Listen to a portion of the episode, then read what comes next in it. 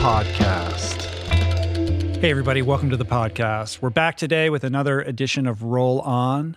My home slice and trusty hype man, Adam Skolnick, riding sidecar as usual. Minds will be expanded, souls will be soothed. But first, let's take care of business.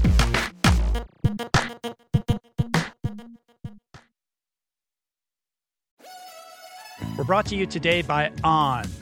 I am a total gearhead. I love researching the latest technology for the sports I enjoy. And I've learned that people often overlook apparel. But what you wear isn't just clothes, it is, without a doubt, technology. Technology that can make or break a performance. And I can tell you, after spending two full days meeting with the apparel wizards at On Labs in Zurich, that On is innovating in this space like no other with next gen premium fabrics and just this heightened level of sophistication and precision and testing and development and intentionality previously unheard of that puts them just miles beyond the competition. I've been rocking On's high performance running apparel, including the long tees, the weather jackets, even the climate jacket, all super lightweight, tailor fit, built to move and just gorgeous to get you out and get it done in Fleetfoot comfort no matter the weather. I'm super proud to be a brand partner with this impressive team. From increasing product sustainability to improved energy return and impact protection, truly Swiss innovation at its finest. To get you moving, On is offering an exclusive 10% discount. To redeem, head over to on.com slash richroll and use code RICHROLL10 at checkout. We're brought to you today by Recovery.com. I've been in recovery for a long time. It's not hyperbolic to say that I owe everything good in my life to sobriety. And it all began with treatment and experience that I had that quite literally saved my life. And in the many years since, I've in turn helped many suffering addicts and their loved ones find treatment. And with that, I know all too well just how confusing and how overwhelming and how challenging it can be to find the right place and the right level of care, especially because, unfortunately, not all treatment resources adhere to ethical practices. It's a real problem, a problem I'm now happy and proud to share has been solved by the people at recovery.com who created an online support portal designed to guide, to support, and empower you to find the ideal level of care tailored to your personal needs. They've partnered with the best global behavioral health providers to cover the full spectrum of behavioral health disorders, including substance use disorders, depression, anxiety, eating disorders, gambling addictions, and more. Navigating their site is simple. Search by insurance coverage, location, treatment type, you name it. Plus, you can read reviews from former patients to help you decide. Whether you're a busy exec, a parent of a struggling teen, or battling addiction yourself, I feel you. I empathize with you. I really do. And they have treatment options for you. Life in recovery is wonderful, and recovery.com is your partner in starting that journey. When you or a loved one need help, go to recovery.com and take the first step towards recovery. To find the best treatment option for you or a loved one, again, go to recovery.com. I'm super proud to announce my next venture, Voicing Change Media. This beautiful consortium of thinkers, storytellers, artists, and visionaries, all committed to fostering meaningful exchanges and sharing thought provoking content. Voicing Change Media will feature shows like The Proof with Simon Hill, Soul Boom with Rainn Wilson, Mentor Buffet with Alexi Pappas, Feel Better Live More with Dr. Rangan Chatterjee, and The Conversation with Amanda de Cadenet. You can explore this network and all its offerings at voicingchange.media.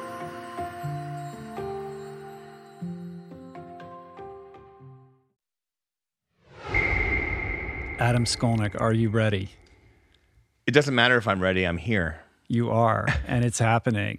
We are back with a hotly awaited new edition of Roll On, wherein Mr. Skolnick and I blather and pontificate on matters That sounds both pertinent and possibly irrelevant, depending upon yeah, uh, depending your on the level mindset, of I guess. we get to. Good news and bad, a little show and tell. We answer some listener questions from our voicemail. Yes. Uh, if you're interested in having your question fielded by us, ring us up at 424 235 4626. Quick reminder before we get into it if you enjoy all the free content that we diligently toil here to create, it would be very meaningful if you could take a second to hit that subscribe button on YouTube or wherever you enjoy the audio incarnation of the show. Leave us a comment, share the show with your friends or on social media. Also, uh, another reminder that we recently created a clips channel on YouTube. So if you're into sampling the show or want to indulge in just the nuggets, including we put up uh, discrete short videos of all the questions that we get mm. and answer. So you can find those there. Um, we drop those videos uh, pretty much every day. So check it out. Link in the show notes and in the description below on YouTube, or you can just search Rich Roll podcast clips on YouTube. Also, uh, voicing change update. This is the podcast coffee table book that we created. Some of you might know that we ran out of stock just before Christmas, right in the midst of the gifting season. That's we suddenly great timing. didn't have uh, enough to ship. Uh, much to the chagrin of people who were looking to gift this. Mm. Um, it is a great gift. That is one of the lessons learned when you're self publishing. How many books do you order? Uh, but we have re upped, and the new stockpile is en route and should be here in the next couple days. So we'll be shipping in the next week. Second uh, printing. Second printing. That's right. and right. you were you were just uh, signing a bunch of other books this weekend, right? I saw on your Instagram. Yeah, the cookbooks. The cookbooks. So if how you many want printings signed, have you done of that? Um, I mean, well, those are with major publishers, so it's different. Okay. Uh, they always seem to have stock on hand. Okay. Um, yeah, we were signing those. We we offer signed copies of all our books: Plant Power Way, Plant Power Way Italia, This Cheese is Nuts, Finding Ultra you can get signed version of those through my website, richroll.com. And voicing change, you can learn more about and grab your signed or unsigned version of that book at richroll.com slash VC. I owe uh, my wife a subscription to Julie's Cheese SriMu? Yeah. You owe it to her? I, I, have told Oh, her I was going to buy. her? I promised her, and I haven't signed up yet. Have Have you guys tried it yet? No. Oh, you haven't? No. Oh, remind me to bring a couple wheels next time. Okay. You should at least try it. Yeah. yeah it's fantastic. no, I know she wants She's it. That's the one thing right she misses now. the most. Growing this company, she's got a lot of excitement around what she's doing, a lot of momentum. So it's pretty cool. It is cool. Yeah. Is she going to be in retailers at some stage soon? Um, well, you can get it at Erewhon right now. Okay.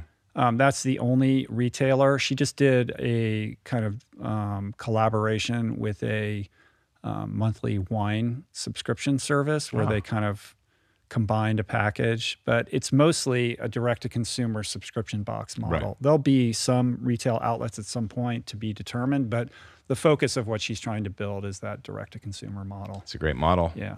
is Cool. So good to see you. Good to see Been you, two weeks since we did this. How's it going? It's going good. Yeah, life is good. Just been busy, and uh, we're deep. We're doing Sobruary, in my house. Oh, so- you are? Yeah. It's always sober at my house. I know, I know, but I'm not sober. But uh, you uh, picked the shortest month of the year to do it. that shows how not sober I am. okay. How's it going? We're on. It's going day good. Fifteen. Yeah, no, it's fine. I mean, I, I'm not. I don't. We don't indulge too much. Although the, uh, you know, just a, a cocktail or a glass of wine here or there. So it's not like it's a big lifestyle change for me. Mm-hmm. Right. Um, but uh, it is like empty calories change, which is nice. So I fe- I do feel like I've gotten a little bit lighter. Well, this uh, fits nicely into this fitness challenge that you've brought upon yourself. So let's talk about that. Let's do that. How do you want to talk well, about it? Well, tell me what you're working towards right here, and we'll dive into it. Well, it's funny. I mean, I don't feel like I'm necessarily was necessarily working towards it, but we know David Goggins is doing his four by four by forty eight. I don't know if you if you listeners have not seen, go on his Instagram. It's a challenge he does once a year. It's from March fifth to March seventh. Starts at eight p.m. on a Friday, ends the last run. I believe is four p.m. Sunday or eight p.m. Sunday. I forget how it works. Um, but every four hours from 8 p.m. Friday to till it ends on Sunday for 48 hours, you you run four miles. And so at the end of that two day period, you've run 48 miles. And so I saw it happen last year. I was not going to get involved in that. I think we had just done um, Otillo, and I just I wasn't going to do it. This year, I've done a lot more running, and I decided I thought I would do it, and then I kind of casually mentioned to David, and he he basically locked it down, and so I'm doing it, and um and uh you know the way I talk about it is I'm not try I don't say I'm trying to do it, I say I'm doing it. So Mm-hmm. Yeah, you can't just casually mention it to David like I'm thinking about doing. Like No. you know, if you do that, like he's going to I think I'm. I think I would account. want. I want to do this. So, Yeah. um, so I so far haven't been training in any specific way. Um, the last month I ran 110 miles. So this month, you know, it's been about 25 mile weeks basically for Right. me, um, just in general. Uh, and I feel like I'm capable of doing it. I don't know. I mean, my weeks, the way they work is there's typically a longer run on a Sunday and, you know, four to five mile runs, some of them with intervals, some of them just zone two during the week. Um, so I, I think I plan on adding a little mileage, uh, going leading up, maybe doing a ten, couple of ten mile runs and stuff like that. But we had talked about something, so I, I want I want Rich's training plan. well, first of all, you you are working with a coach, right? Yeah. This Envol guy. Oh yes, I'm working with um, Nicola, swim run champion. Yes, the swim run champ- champion um, who owns Envol. Uh, and let me make sure I have his name correct before I screw up. You don't know the full No, I know his la- I don't- coach? I call this him shows, Nicola. This shows me. This is telling me a lot. That's called a character reveal. Is it really? I just know now. I know how deeply emotionally invested you are in this. wait. I wasn't ready. Nicholas Remires. Okay. um, and he's French actually, and lives in Sweden. And he's he's been talking to me about he has not come back with a training plan yet for this. He's just been giving me like runs to do and, and showed up in my Garmin and I Mm-hmm. do them. And he so far has not been like personally coaching me hardcore on anything because I don't have anything on the calendar. I told him about this. He has not given me anything specific other than just say the main thing is in most people want to lay on the couch after you do the four miles because you think you need a lot of rest. But he's saying, don't do that. Don't let your legs get heavy. Make sure you're not doing that. And so um, he's told me that. David gave me some advice on nutrition, like he, you know, what he does anyway. Smoothie, you know, before you run. Um, you know, then uh, meals after you run, kind of thing, to make sure and making sure you get ahead of your nutrition. You have Right. stuff prepared ahead of time. Um, the second day, he says, is very exhausting. So, uh, you know, that's when people like take more naps on the second day of right. it. Right. Um, meaning, I guess Saturday to the Sunday. So I don't know. I mean, I'm just I am kind of winging it, like I do, like I did Otillo. I kind Right. of wing. I kind of You're kind of like, well, I'm kind of doing this, but you I am clearly there's no it. there's no succinct plan in place right now. you know, so I have lots of I, I winged my this. I've winged my whole career, and it's Right. working out okay. Right, but what, Adam? Yes. What are you capable of if you actually formulated a plan? Like had a, like a five year plan. That's that's the growth opportunity here. It is. Well, there's lots of growth opportunities here. I mean, a, f- a Right. few thoughts. I got Okay. plenty to say about this, Let's and I think what's great about talking about this is that we can talk in a more meta, global way about the power of endurance and endurance challenges, and and talk a little bit more at length about how you plan for, approach, and participate in challenges like this, which I think is something that a lot of the people who are watching or listening, you know, spend a lot of time thinking about as well. Yeah. So I think it's a good opportunity to do that. First, um, I love this challenge uh, for lots of reasons.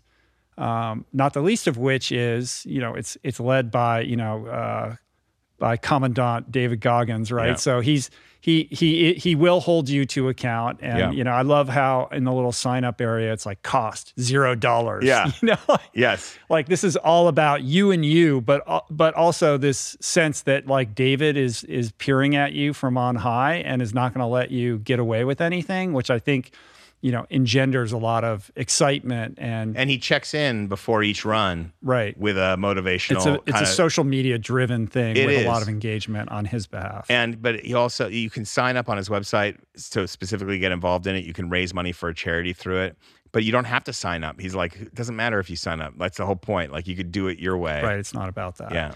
The second thing is uh, that I love about this is that it's hard, but it's also accessible. Like Mm. it's very hard, but also it's extremely doable. It's similar to the 29029 thing. Like, Yeah. oh, what do you just you just hike up this mountain and you take the chairlift down? Like it doesn't seem that hard, But because you're trying to achieve the elevation of Everest, like you're going through the night and and you know, Like it's not until you're like two thirds of the way into Yeah. it that people realize like, oh, this is harder than I imagined. And I think Yeah.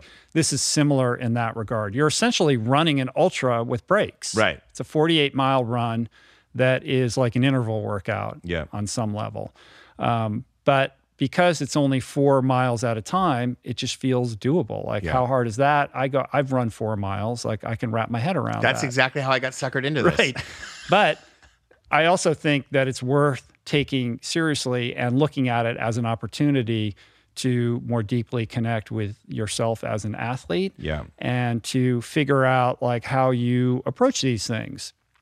Um, and I think so. When is this? In early March. It's March 5th. March fifth. So So my overall plan, by the way, the reason I'm doing any of this is because I am an older dad, right? mhm. And my plan is just to is to you know train for that, like to stay around and stay Right. and and stay active and be able to chase him down and not like have my late game fatherhood impact him in any way that's like gonna he's gonna even and notice. it's a highly laudable goal. yeah, Like that should be the goal. Yeah. For you. that's my. it's a great goal. Um, there's only so much that we can do at this point, given that this challenge is only three weeks away. So it's not like you've got six months to prepare for this thing. You've No. done what you've done leading up to it. You've put in some miles, so you're comfortable running distances, but you've never done anything that involves sleep deprivation or anything that involves this number of miles in such a compressed period of time. And so when I think about how you can best um, prepare yourself for this, there's a couple things. First of all, nothing about this involves speed or power. This is all about resilience and persistent motion. You don't need to go out and do intervals. You don't need to run any faster than a conversational pace. And I would go so far as to suggest that a great method to start to rehearse is a walk run method going into this. And, you know, for people that are runners, talking about walking feels like a weakness. But when you do it properly, implementing a strategic walk run strategy into your training and your participation in the event will actually provide dividends beyond what you can imagine. Because if you're training your walk, you can actually walk faster than a jog, hmm. like over time. Hmm. And it provides your heart and your lungs the ability to get these mini recoveries within the runs. So I would suggest to you that the overarching kind of philosophy right now should be how do I get my body ready to be in a state of persistent motion when it's very fatigued? So that means that you don't need to go out and do 12 or 15 mile runs. You're better off going out for maybe an eight mile run where every every mile or half mile you walk for five minutes. And the idea is getting through all of these workouts feeling fresh and then perhaps having days where you're doing short runs. Um, and I use the term run, you know, very broadly. Like these can be very easy runs, light jogs, but you're doing two or three throughout the day. So you're getting, you're acclimating your body to kind of always being moving. Okay. And it has nothing to do with being fast or being winded or anything like that. It's really about can you keep moving forward when you're tired? Which So brings how many up, how many days a week should, should I do that this weekend, next week? a Well, I think you know, in a broader context, I would approach this from a perspective of of creating a periodized training program where you're building your base, then you're building strength, then you're, you know, getting a little bit of power. You're having easy weeks, and then you're having harder weeks, and then you enter into the phase where you're really getting race specific, and you're doing periodic simulation days, which I think you can still do, and we can talk about, which is where you kind of um, mimic the actual event in like some four two mile truncated way. runs, then four so three like mile runs. yeah like like when i was training for ultraman like two months out um, i picked three days or my coach chris and i picked you know okay this week on friday saturday sunday you're going to do 70% of the ultraman event and then we're going to have kind of a rest week and then we're going to build up towards over the next couple weeks to a second race simulation weekend where we're going to do 80% of the distance we're going to repeat that, have a rest week, and then build up again, and then do 90% of it. And that serves um, many masters. First of all, It's it's it's giving your body a sense of what this endeavor is going to look like and feel like, and also from a mental perspective. Once you complete those simulation weekends, you're like, oh, I can, I now I can wrap my head around this crazy thing that I never thought I could do before. In your case, I would say we're three weeks out, so maybe you can do pick two or three um, sim days between now and the event where you do, you know, 60% of the four by four by 48, where you're running like two miles every four hours for, you know, 24 hours or something like that. Um, and you're like, okay, I did that. And then maybe, probably just, you were only three weeks out. So I would suggest maybe two sim days. And then a second one where you do three miles, but maybe you do it every three hours for 24 hours. Like, I, I don't think there's a lot of benefit beyond um, the mental component of this to beating yourself up too much between now and then. You've kind of Right. done the work. Like, Right. w- the work that you've done to date is pretty much going to dictate how you, you can't cram for an endurance race, is the point. So, there's only so much you can do now. And the worst thing that you want uh, is to be tired on the day that the event starts. You want to be as fresh as possible. So making sure that you're, you know, for seven to ten days before this, you're you're really keeping it light. I think is going to be super important. And I don't know that there is any real benefit to subjecting yourself to uh, sleep deprivation, which you're already experiencing because you have a baby. Yes, I have a baby that now has just popped his second tooth and has learned to Yeah, so corkscrew in his You're cl- already crib. not sleeping. So No. but those you know But I when you have to wake gonna- I think when you wake up help in the middle of the night and you got to put the baby back Yeah. down, you might as well go out the door and run three miles before you go back to bed. Like that would be a cool experience just for mental resiliency Yeah. to like be like, oh, it's three in the morning and I went out for a run. Well, let me I, like. I actually think Zuma is going to help me with this because I have been going on on fumes for a while, Mm-hmm. sleep wise. And when I was reporting on the K two thing, I had I had uh, two or three days in a row where I was up at four in the morning to like talk to Pakistan. And it was so easy because I've been getting up at that hour. right, like that's right, one of his hours that he gets up. Right. And so I've been getting up at that hour, and I was able to do it. And so I think um, I do think that's going to help me. in some yeah, I think way. that that's a mental hump in the sense that you you go through a training regimen to prepare your body. So your body, you know, is prepared for the physical mm-hmm. endeavor that you're doing. But interjecting sleep deprivation into your training program doesn't create the same benefit at least in my experience. It's not like like oh, I did all this sleep deprivation training, so now uh, sleep deprivation is not a problem for me. There's something Right. about sleep deprivation that it's gonna it's gonna no matter how much you you Yeah. you've experienced that, it's still very hard. Yeah. And for me, like in my own experience, that's that's the hardest thing. Like I, you know, when I did the Epic Five, like the sleep deprivation component of it was really the most challenging for me personally. Um, so I don't know how much benefit you get from subjecting yourself to that unnecessarily, other than, like I said, like the the mental um, strength that you garner from having weathered that.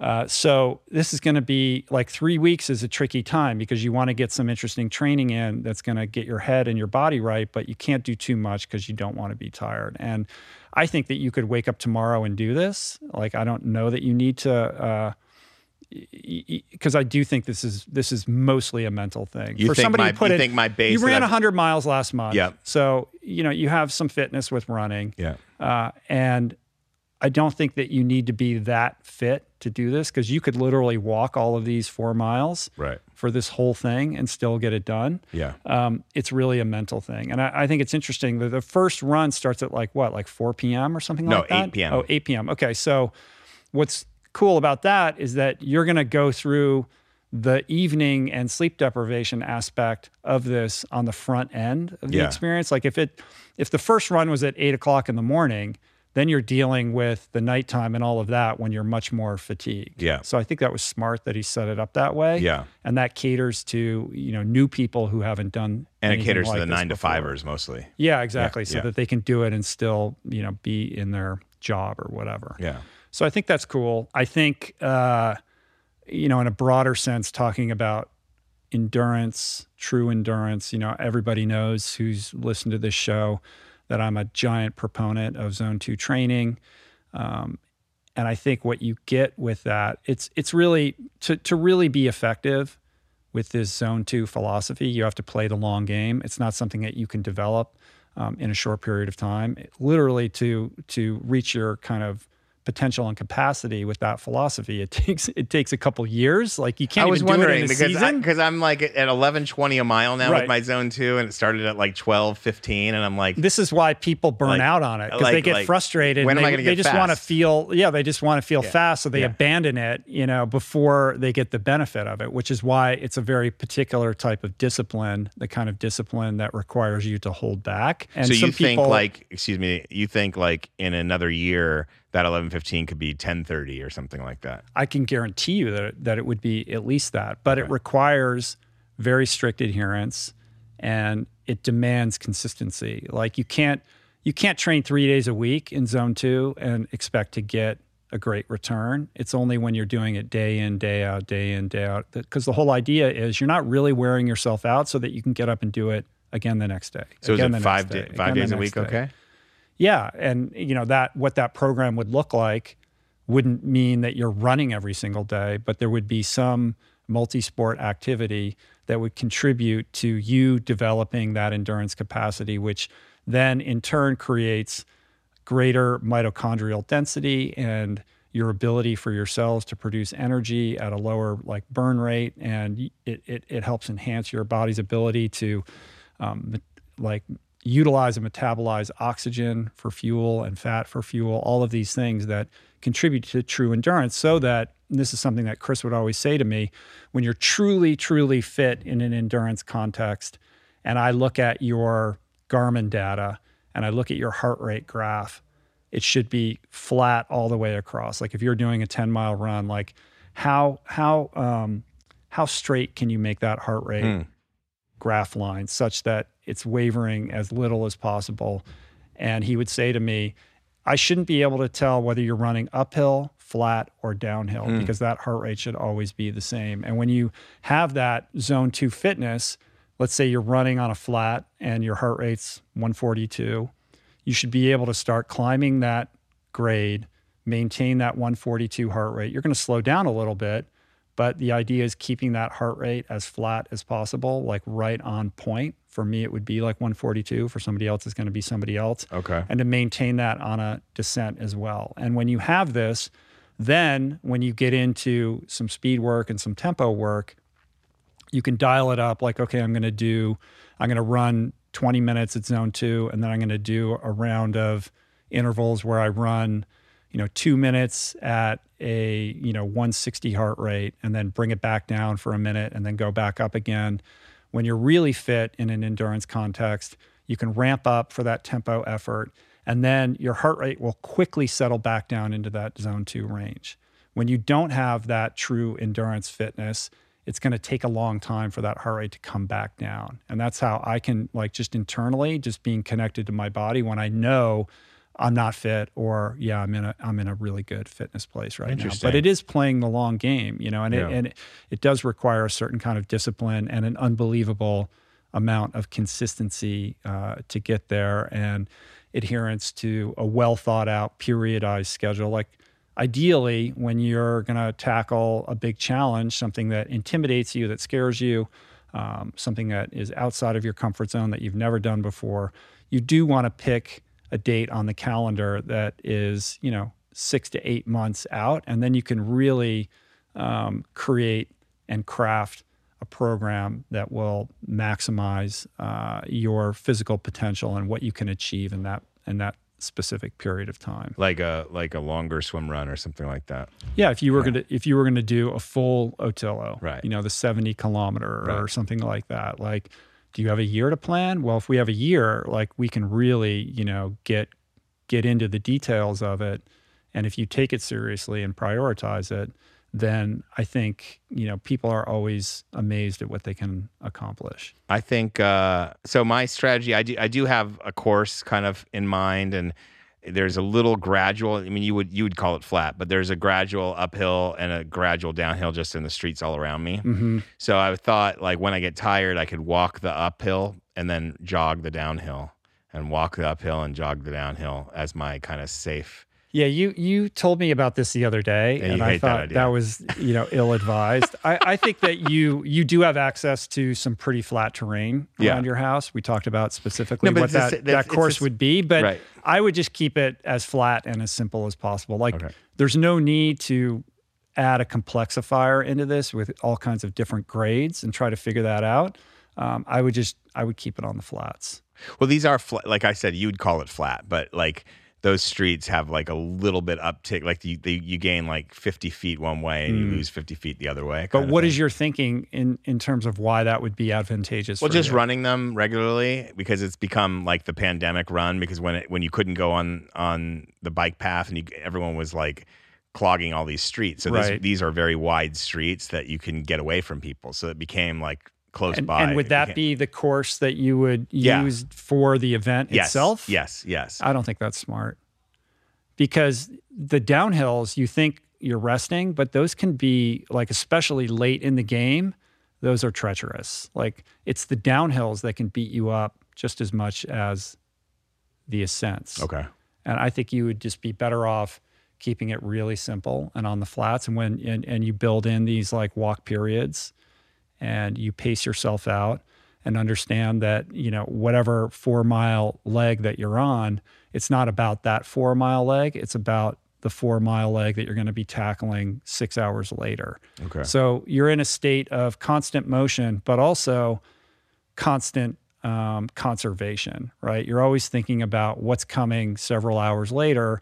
Um, you're mindful of what you're doing in the moment, but it's all about like, how can I? There's a there's an equation that you have to run. Like, what is the minimal amount of output in this moment, so that I'm not spending too much time on this four mile leg because the more time it takes you to do that, the less rest you're getting, right? Right. but you don't want to overextend yourself because you're going to you know meet the reaper six hours later and crash and burn so constant um, conservation trying to be as efficient as possible. Yeah. and that's why i think the walk run method can be super beneficial. So because if you start building like i would say like er- you know like it does, this doesn't have to be for all your your runs leading up to this but if you start practicing doing these intervals where yeah i'm going to run for a mile and then i'm going to walk for 30 seconds or something like that and then run. And when you're walking be mindful of how you're walking. Like you can train your walk such that the walk can be almost as fast as your jog and you're you're not using nearly as much energy and and your lungs and your heart get a chance to rest. But it's something that you train like anything else. So i think um, paying attention to that will be huge for you getting into this. I've been doing those t- like like I said these intervals where it's 30, 60, 90 seconds, 2 minutes, up to 5 minutes um, at a tempo. And then uh, either a back to zone 2 or a walk. And this is stuff that uh, Nicola has sent me. And I do like those and there's always a 15 to 20 minute zone 2 warm up and a 10 minute zone 2 cool down on the end. right Do you think that that is helpful with I think it's- zone 2's development? I think it's fine in the broader context of developing you as an athlete and as a runner, but with respect to this event, I don't know that doing tempo runs at this point, three weeks out, is gonna is gonna benefit you in any meaningful way. And in fact, it could just wear you out and make you tired. And I don't, I don't want you tired going into this. yeah. So there's that aspect to it. Let's spend a few minutes talking about food and, and fueling strategies. I think David's advice is solid and very good in that before you run, you want to be intaking calories that are easily metabolized and are not going to cause stomach upset or require all your blood to go to your gut when you have to go out and run. That Right. would be bad. You get that food coma and you get lethargic and it's very difficult to move. So, smoothies in the period leading up to a run and then getting, you know, more bulk calories, you know, maybe 30 minutes after you finish your run, I think is a good strategy.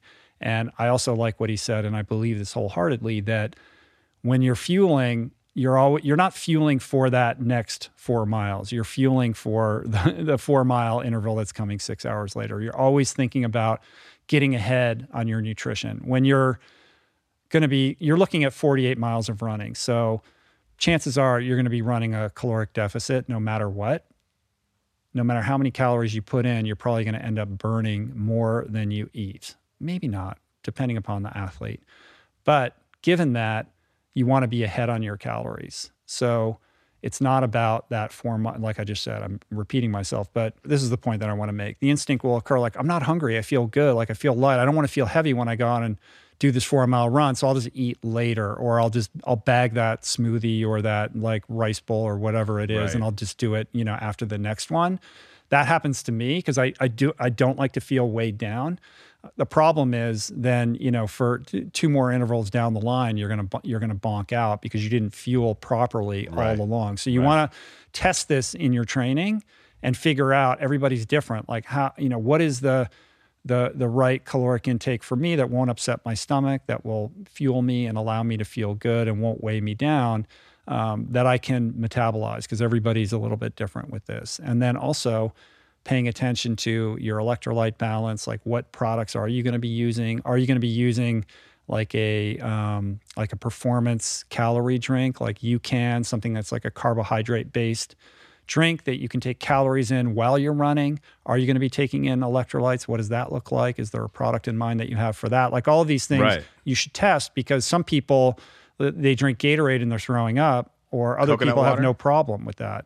I think coconut water is good. Like I like coconut water.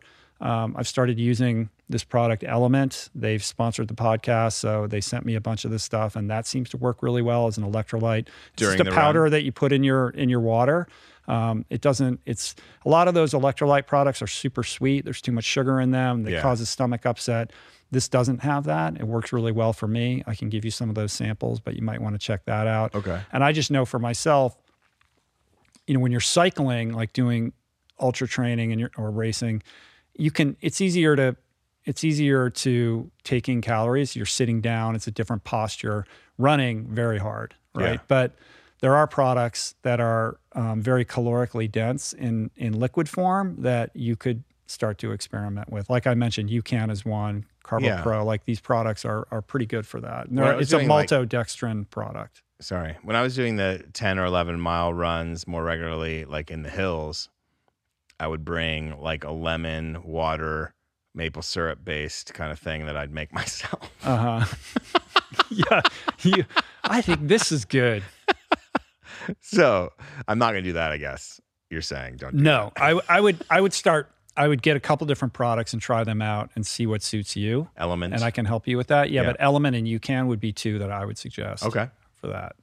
What about smoothies like before or I think that's good. You know, I think you should, you know, if you had, um, and, and again, it goes back to what's going to upset your stomach. Like if you have a green smoothie that's too green, y- your body might revolt. Um, you know, chances are you're going to get some diarrhea. That just kind of happens with this sort of thing. right? Um, but you got to figure out what works for you. But I would, you know, I would, I would suggest foods that are um, nourishing and easy on the stomach and calorically dense. Like I would have um, baked sweet potatoes, which are kind of like nature's gels. Like Yeah. you can chew on them; they go down really easy. Bananas are great.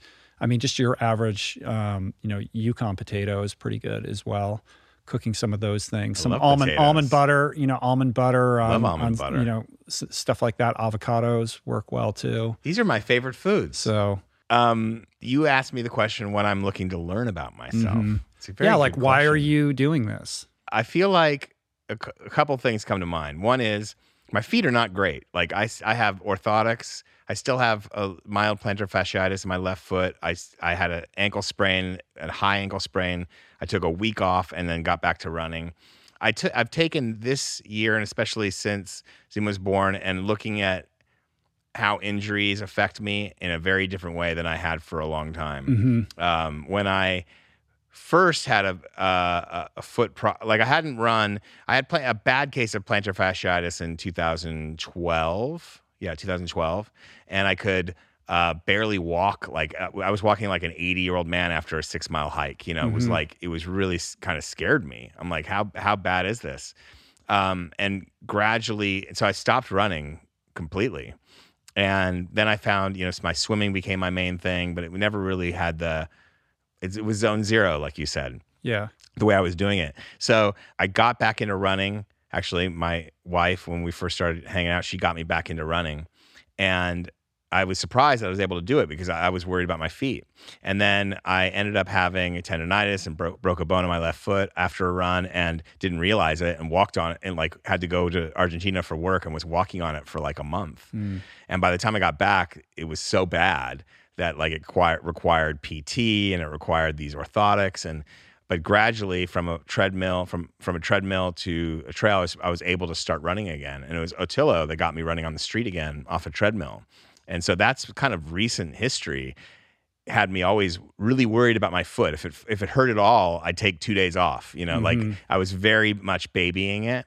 And then just like you know knowing what David goes through with his body and it doesn't stop him talking to you you know it, you don't you don't get stopped by much.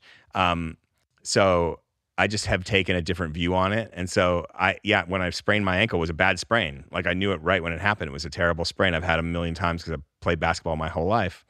And, uh, and I was like, fuck, you know, I'm right when I'm getting back in shape after the baby came. Like, no way, no way am I going to stop running because of this ankle. And I Uh-huh. gave myself like, I didn't even take a day off. I was in the water swimming the next day and I took a week off of running and I went back to it, taped it up, just, just started doing it.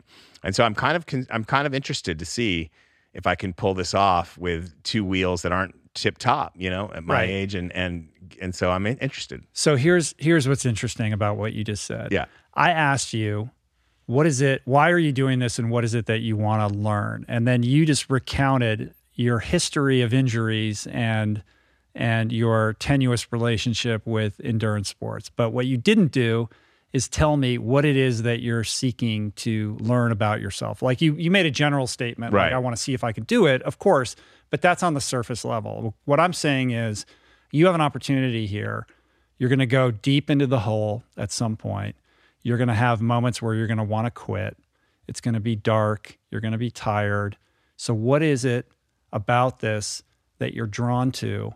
And how can you look at this as a lever for growth in some area of your life? Because I want you going into this challenge um, thinking about some blind spot in your life or some aspect of how you're living that perhaps isn't working in the way that you would like it to.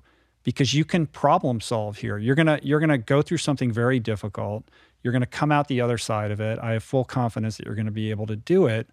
But what's most critical is how you evolve and grow as a result of this and what is it that you can learn about yourself hmm. and i'm not saying that you should have an answer to that but i think Yeah. that you should be asking yourself those questions because this is the gift that keeps giving with endurance challenges. They are this lever for personal growth. And I think to just do it and say, well, that was fun and cool, that's fine.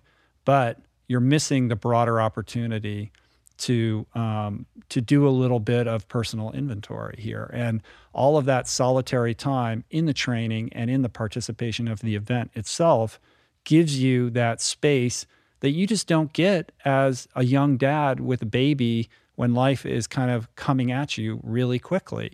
So understand that alone is a gift, and then what you make of that experience, how it sets in motion some level of momentum or create some type of foundation upon which you can build, I think is really uh, you know the blessing of these types of of adventures.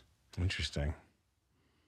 Yeah. Uh, I guess I don't have a deeper meaning answer just yet. You know, I guess I don't. I mean, I was looking at it as just, you know, I'd like to do it. I'd like to, I feel like I'll get some power out of accomplishing something like this, you know, a 50 mile run. Basically, I was thinking of actually adding 0.18 or whatever to every run to make it an even 50. Let's just do this and get through it. Like you're gonna you're gonna make it more difficult early on, and then you jeopardize like capsizing the whole to ship. just do four. just do it. Yeah, and it, if If I wanna at the cap- end of 48 miles you, you're still like I feel awesome, then go do another four miles. But don't make it unnecessarily difficult early on. Okay.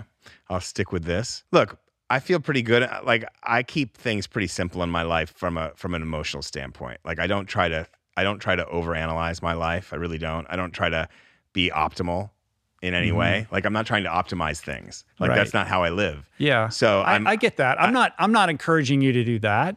No, no, no. But I guess what I'm trying to say is I don't really because of that. Maybe I, I I'm not as introspective in some areas Hmm. where maybe other people might be more introspective Mm-hmm. because I just don't feel like it helps me in my life. Like I like keeping it pretty simple, like kind of in a Taoist way, like Right. keeping it balanced, keeping it simple, trying to enjoy the beauty of the world and and take one step at a time. And that's how I approach basically everything I try to do.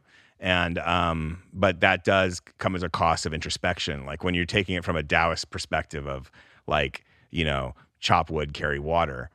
There's not like chop wood, carry water, and then tell us what you think about that. right and and from that perspective that is the more enlightened path Yeah, right yeah, like yeah. i'm doing it for the sake of doing it and i'm so immersed and present in the doing of it that it doesn't have to mean anything more than that. I'm only and and i get that and i think there's there's tremendous beauty in that. I'm i'm merely suggesting that that accomplishing these sorts of things will undoubtedly leave you with an elevated sense of self-efficacy mm. and a sense of personal possibility in your Yeah. life. Yeah. and then the question becomes well how do you channel that newly energized adam skolnick? Like in what direction should you ta- you know should should you aim this like newfound um, sense of what you're personally capable of Yeah, that's a good question. I, my wife's answer will be he'll buy us a house. He won't be afraid to buy the house. you won't be afraid he won't be afraid to pull the trigger so well offer. we could unpack that a little bit i mean so basically she's saying you could buy a house but you're afraid Well, there And was so a what is that of- fear what is that fear about There were a couple opportunities. Um, I guess I mean I've been I've been slugging away at this at this job for a long time as a reporter, freelance journalist, and Mhm. a writer, um, and and more recently because of Can't Hurt Me did did better than I ever thought I would financially. And uh, I mean, at, at 40, I was wondering what was like, like this whole career, like it could evaporate in 10 years or less. And I could end up being really Mhm. wondering what I'm going to do. Obviously, I got through that um, before Can't Hurt Me, but then, you know, this has come with a windfall. And with that came, you know, some tax bills and all that. And so you end up looking at this account and you have already put out all this money that you didn't get anything for because it's taxes because that's the way it goes and then also put out a down payment it just like was a lot to go out the door. And so i was like can i just enjoy like a year where i'm not where i never have to think about anything i buy? And i think it's like a little bit of just having lived through hand to mouth for you know doing this job for Right. 20 years. So there's a little bit of trauma. There's a little Yeah, bit, yeah, there's a would- little bit of trauma because of your Lo- history. yeah. And perhaps it might be l- worth examining whether or not you have some fear of largesse, like a discomfort with well there's no de- there's no question about that. with that what it, you know. It's No like, oh, this that. windfall, it was a one-time thing. It's never going to happen again. So I better hold on to this very tightly and not let it go because I'm not deserving of it happening again. Or Oh, this this isn't. You know that. what I mean? Yeah i was So I- more like this is great Yeah. because this the I think these are the questions that you should be ruminating on when you know it's three in the morning and you're you're you know out in the dark. Well, I wasn't even thing. thinking about like, do I feel like I'm worthy? It's more like, although that's the deeper underlying meaning when you're afraid, like knowing I could I could come up with all the logical reasons why, like you know. Mark Twain had declared bankruptcy when he was basically after he wrote these great books. I mean, you know, like I could. Uh, Herman Melville ended up working at the customs office after he wrote Moby Dick. You know, like I can come. I could give you a hundred reasons why it's uh, a a bad career decision to become a writer long term, and a lot of them are financial. Um, I wasn't thinking of it as "Am I worthy?" Although that's probably the underlying thing. But what I was thinking about is, um, I've I've never been comfortable. Like I've never, I've never thought like living in the best house on the block was cool. Like I've never thought like I've never wanted to live in the best building. Like I, I for some reason I've just never wanted that for myself. And I think it's because there is something there about wealth and the way I see myself. And I think there's definitely some Mm. some cobwebs there. Yeah, I mean it's it's not about like having the best thing, and I I, I know you well enough to know th- that you know you, your perspective on on on the material world is rooted in you know a, a very heartfelt desire to see everybody flourish. Like you, you have a sensitivity to the underprivileged that I think is a, is a beautiful thing, and that's where your that's where your kind of focus lies. But it's also okay to you know live your life and enjoy it, Yeah. right? Yeah. And to the extent that you're like you don't want, I'm not saying you're martyring yourself or anything like that, but is there some guilt attached to the fact that suddenly you had some success that you didn't expect, and does that create some weird new emotions for you. Hmm. I mean, clearly, you know, if April's like, you know, like she she might be seeing a version of you that you can't see, Yeah, right? And so right. I, I, you know, I don't have the answers to any of that, but I just think those are interesting questions to ask Definitely. yourself and think about. I like that. Yeah.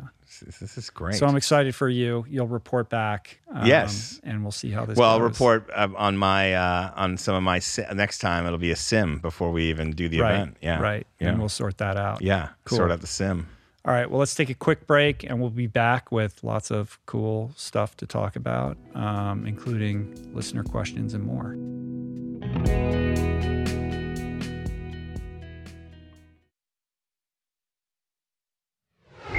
Right. And we're back.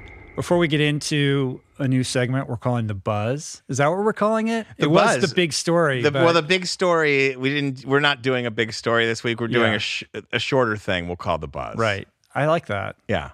I'm tired of the big story. The big story's draining. it really is.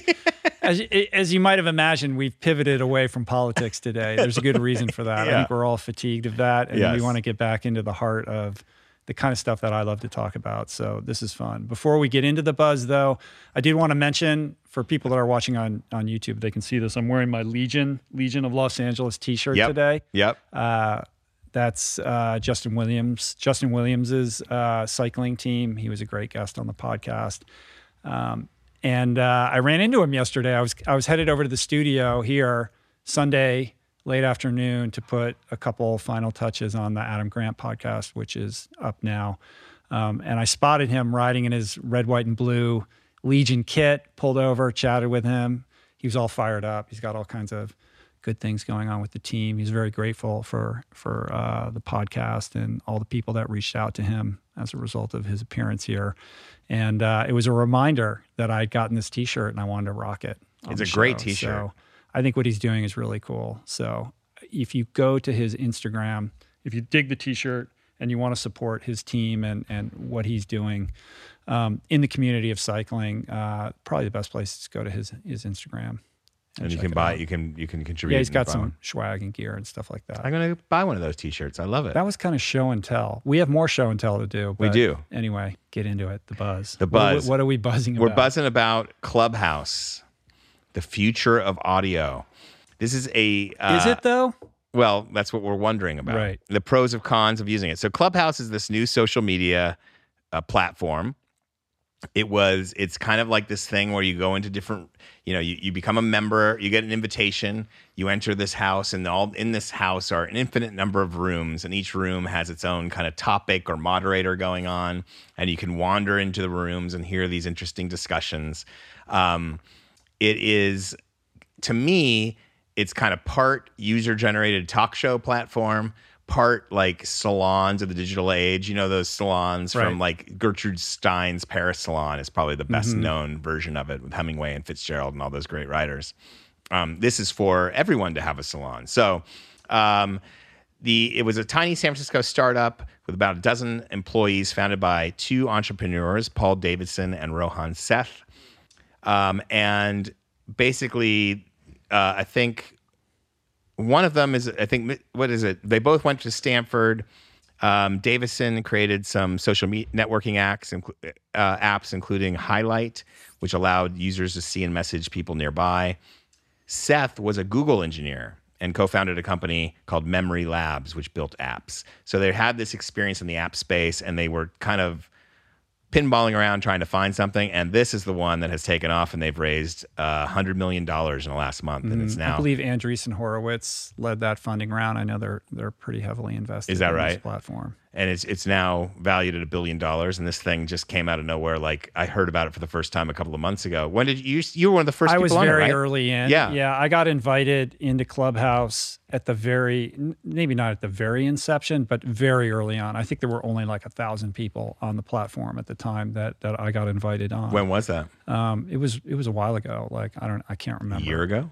No, maybe not that long ago. Can't I can't maybe a year ago. I'm not quite sure. Maybe nine, nine, ten months ago. I'm not sure. So ten months ago, there were a So- thousand people on it, and now it's there was barely anybody on it. it's crazy. and I've dropped in and listened to conversations from time to time. I can't say I'm like a power user. It's Right. interesting. Like now everybody's talking about Clubhouse.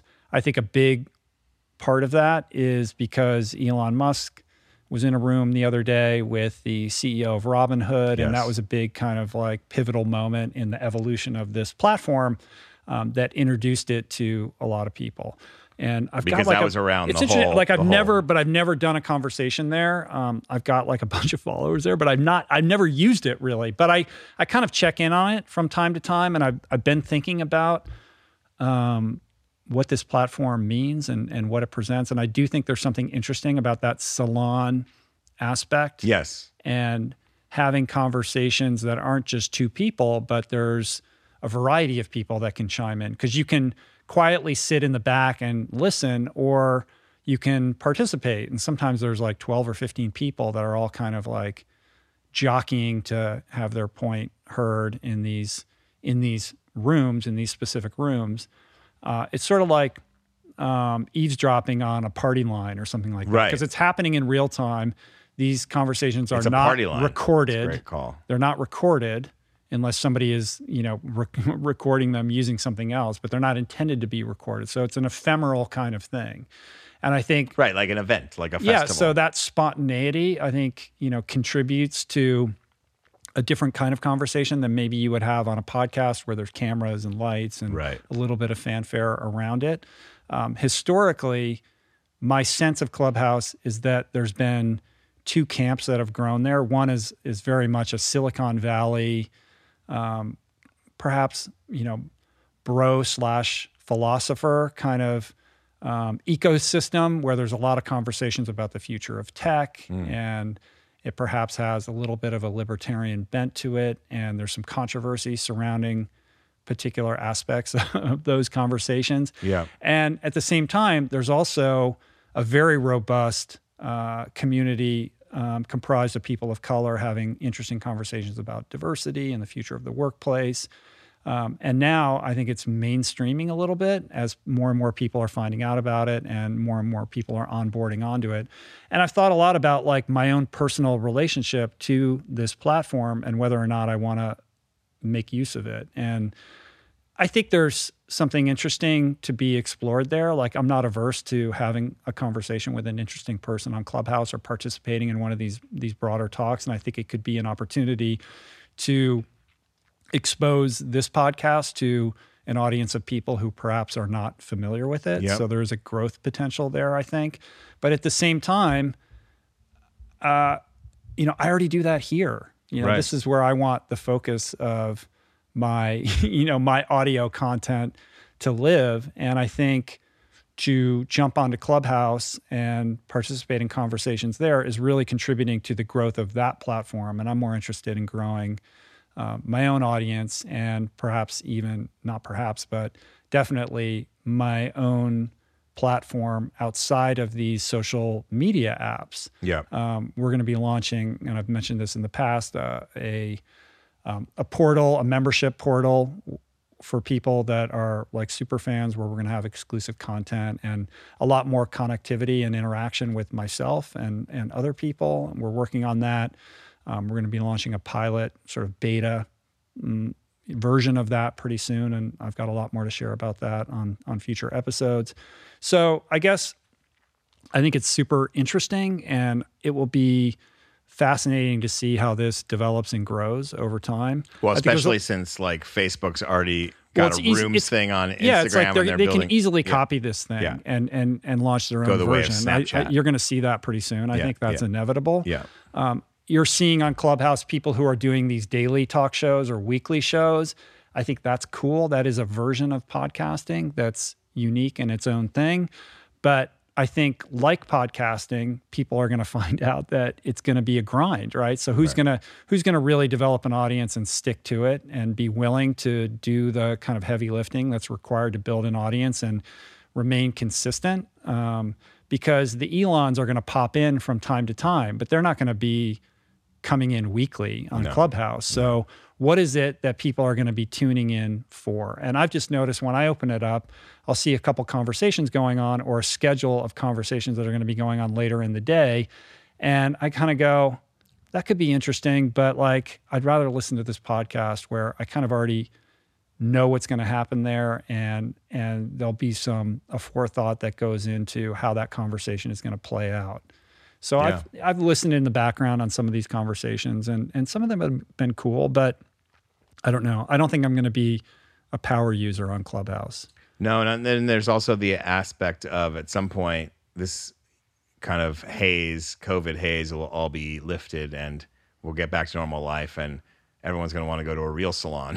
you know, Yeah, that's We're- true. We're going to be hungry But- for that. but but the opportunity to kind of eavesdrop on like well what is Elon Musk going to ask the CEO Right. of Robinhood Right. is a pretty cool thing right is cool. and I think we're also going to see this platform pivot to a subscription based model or um, a premium event platform where it's like, oh, you know, so and so is going to talk to so and so, so reserve your spot for seven bucks or whatever it is. And Yeah. I think I think that should be the case. Like, if somebody's going to have like a really cool thing happening there, the creators of that or the participants in that should be remunerated. Yeah.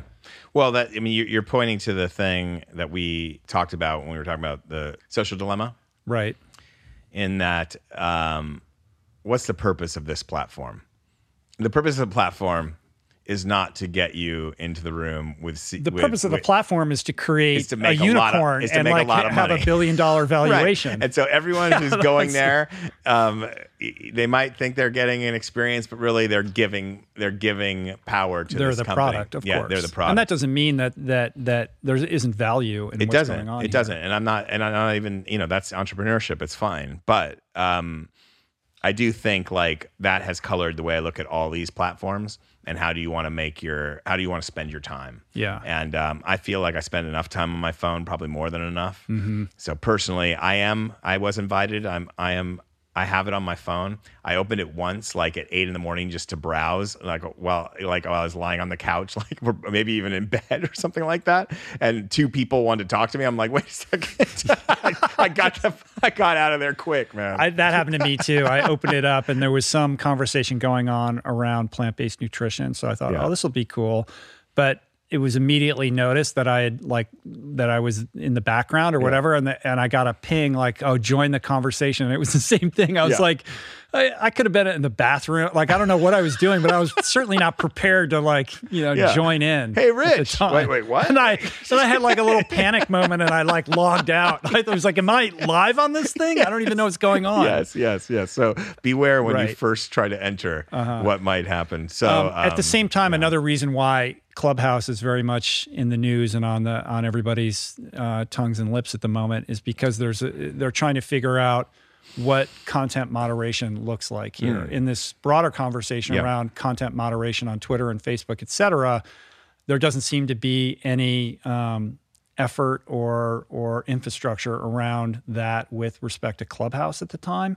And I think this is really interesting. Like like how does that work like what is the you know what is the what is the you know value proper proposition around content moderation on a platform where conversations are happening live and in real time and are not being archived or recorded. Like are you you know certainly um, if we've learned anything over the past year that you know we do need to be thinking about this problem but i just don't know how you implement any kind of solution uh, on a platform like clubhouse. Not that not to say that you that you can't um, and i think even more broadly there's conversations happening right now about content moderation in the podcast ecosystem Yes. as well Yes. which you know I, I just i can't imagine how you even approach that issue Why? Because I don't think people really get like like if I look at my Apple podcast feed and I see the way people frame their shows, and not everyone frames them. We've talked about this before. Not everyone comes correct with how their, what their show really is. Um, why is it hard for these big uh, platforms like Apple and Spotify and others to moderate? Well, first of all, there's two million podcasts. There's something like seventeen thousand new podcasts uh, that are being created every week. I think. Yeah. And the number of hours that's getting onboarded every minute is insane. And in order to do any kind of content moderation, you can't just look at a Facebook post. You have to actually listen to what people are saying. And then you have to place, you can't even just transcribe it and really fully understand because it all has to be placed in a, the greater context of whatever conversation is happening. Yeah. There's going to be, you know, margin cases on the outskirts where maybe that's easy. Like if somebody's basically saying we, you know, like fomenting insurrection and saying we have to kill, you know, these people or something like that, where you could easily, you know, immediately identify that there's a problem here. But other than that, like podcasting is all about, about like a, a, a nuanced conversation. And it's often about controversial or difficult topics. And I'm a believer in exploring difficult ideas in long form as a way of stress testing my own views on things, but also as a service to humanity to get them to think about how strongly they hold their own beliefs. And so mm. I think you need some some um, flexibility or kind of a, a, broadness in that regard. So there's the logistical, technical aspect of how you would, you know, police, for lack of a better term, content moderate so much content. I don't know that AI is capable of that. Right. Um, and you'd have to build software. You can't. you'd have it. to have right. millions of human beings, and also something's live. Like, how long is it going to take you to? I just don't. I don't see how it's. Well, possible. you couldn't. You and couldn't also, do it within a show, but could you do it within like what the show is about? Like, kind of the like the. Also, is it is this something we should be doing? Right. At all. Right. You know, I, I, think that's a question we need to ask. You know, should, should it, we err on the side I mean, it's like, free listen, speech or not? And and and on the logistical aspect of it as well, it's not like Facebook or Twitter where there's one platform. There's a whole stack of providers in the way that you know the AWS is the cloud support to these social media platforms with podcasting. It's not just Apple and Spotify. It's it's all the hosting platforms. Yeah. Like we host on Acast, there's Libsyn, there's Podbean, there's Blubrry, there's a million of these little companies. So which are like where are we doing the content moderation? Are we are we doing it at the level of Apple and Spotify, or are we doing it at the level of these hosting companies? Right. And what incentive do they have? Like a lot of them are small companies. They have teams of 10 or 20 people or something right, like that. These hosting companies you're set talking, up to be able to do this. They're like the version of web hosting for podcasts. Essentially, yeah, yeah, like that's where the actual like audio file rests, and yeah. then you have this thing called an RSS feed, which is basically a way of syndicating your content across the internet. So, by definition, it's an open structure, which makes it different and infinitely more complicated than these social media sites. You know what's funny is that when the internet was born, its openness the idea of open source and open everything and you can, you know and it's a free for all was kind of seen as it will it will end up being it's like evolution. It will be a good. Uh, the mm. end product will just automatically be good. And now we have we're in this kind of dark middle phase where it's turning well, out. Yeah, we're in our early adolescence. right. we're not sure that right. that will turn out that we're stumbling around in the dark, we trying to solve problems that humanity's never had to face before, which makes it really difficult. But moderation and, and censorship, it's like they're they're it's it's kind of a, a fine line, right? Between between the two things. Like mm. um and then you can't like we didn't talk about this before, but this is a good time to talk about it. Like the everyone is so prone to outrage right now that like anything said now might be construed in a way that five years from now we'd look back and laugh at, or five years ago we would think, "What? Mm-hmm. Like, why are people outraged about that?" You had you posted you and you uh, went on a hike with Alexi yeah. Pappas, and you posted yourself at the top having fun with masks on. And what happened? Yeah, so that was interesting. Um, Alexi Pappas and I hooked up for uh, a hike the other day. Um, we had a great time, super fun. and we're like, oh, let's take a picture. You know, when we are at the top of this little climb, and uh, and we had masks, so we took the picture, posted it, and a lot of look to be fair a lot of people were like oh that's so cool you guys talked about like you know getting out for a run together and you actually did it um, but there were a lot of people who were very angry that we were mar- wearing masks in the great outdoors mm-hmm. and people you know hurling epithets at me and saying that i thought you were about wellness and you should be you know drinking in the biosphere and you don't need to be wearing masks outside and you've bought into the great hype and Yeah. You were all of- a face it's very but it was it was less like all right fine there's there's anti-mask people and there's people that have strongly held beliefs about the efficacy of wearing masks but it was more the tone like the vitriol of the whole thing Yeah. that really bummed me out it was it was disappointing that so many people felt so strongly about that when i was like just trying to share a fun picture of alexi and i out Right. on a hike um, and i guarantee you that had we taken the photo with masks off it would have been the same thing, just a mirror image Reverse. of that. Yes. You know, and and and I think it speaks to that level of um, you know, outrage that we're seeing in general Yes. at the moment. and where people are more focused on stuff outside themselves on this little screen than what's than their own self and even better um like now it's more important to it's more important what you say or how you said it than what you do and how you live your life in a way it's like the perception has shifted you know like like you can be misconstrued so easily. Um, and and then there's also the thing is a lot of those people who are making comments on what to do with a mask or not, they're not necessarily qualified to make, make those comments. No, and it's either. like, listen, you know, I'm not virtue signaling because I'm You're- afraid you're of accused- losing accused- followers or anything like that. signaling. But I think like it's Yeah. better to like put a picture up where we're being safe than on the other side of it. But that's really all the thought that went into it. You know, Uh, it's well, I not agree with you. It's I okay mean, to be safe. you know. And then at the same time, people, I was wearing my ons, my on running shoes. Yeah. So then there were people who were like, "Well, I guess you know Tony Riddle and the minimalist thing didn't didn't stick with you. You abandoned it already, like the Vivo barefoot." Oh. I was Oh. like, "I wear Vivos, I wear ons, I wear all different kinds of stuff. Like Right. I'm trying different things all the time. On this day, I happen to be wearing my on running shoes.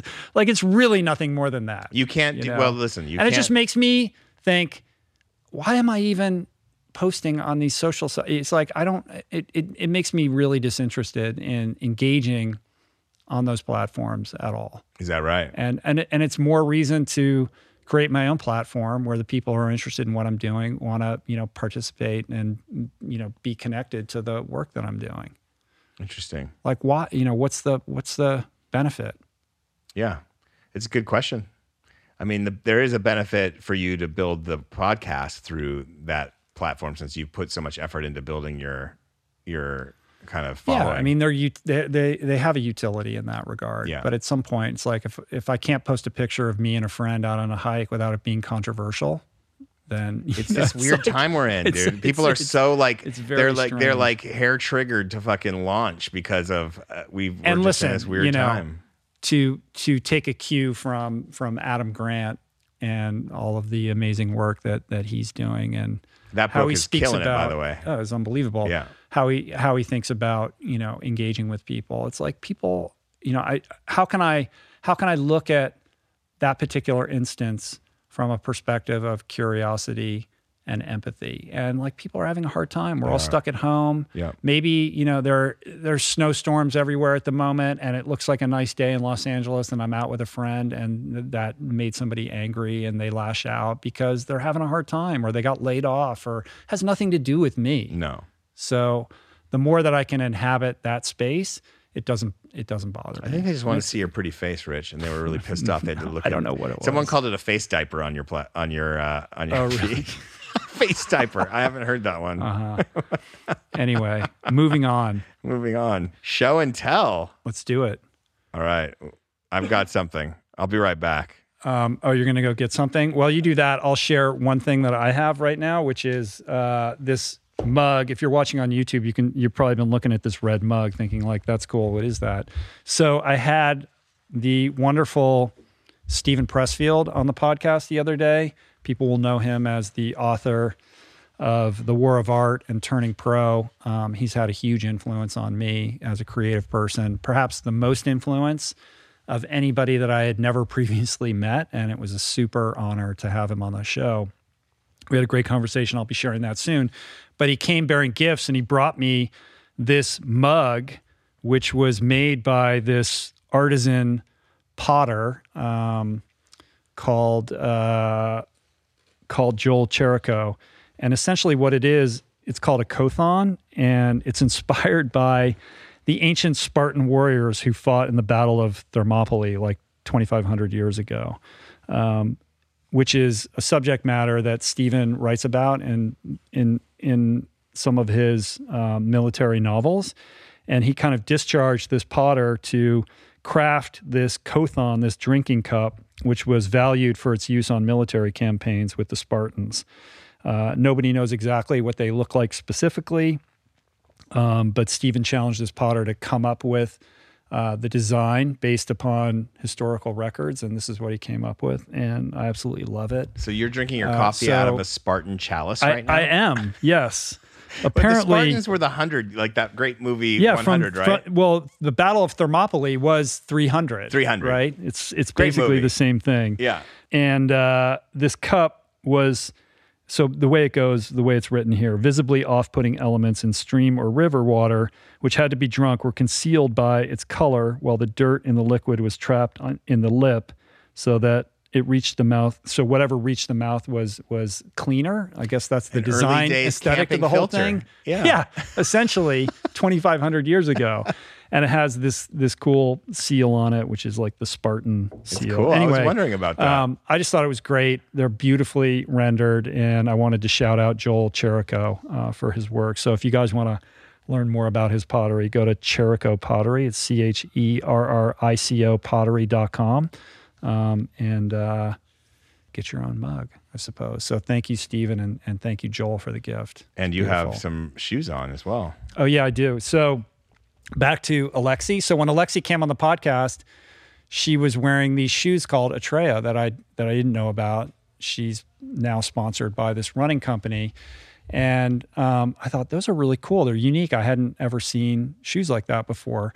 So I looked them up on the internet and I bought a pair to check them out. And what I learned was pretty cool. So I'm I'm wearing them right now. They're kind of dope looking, right? They are.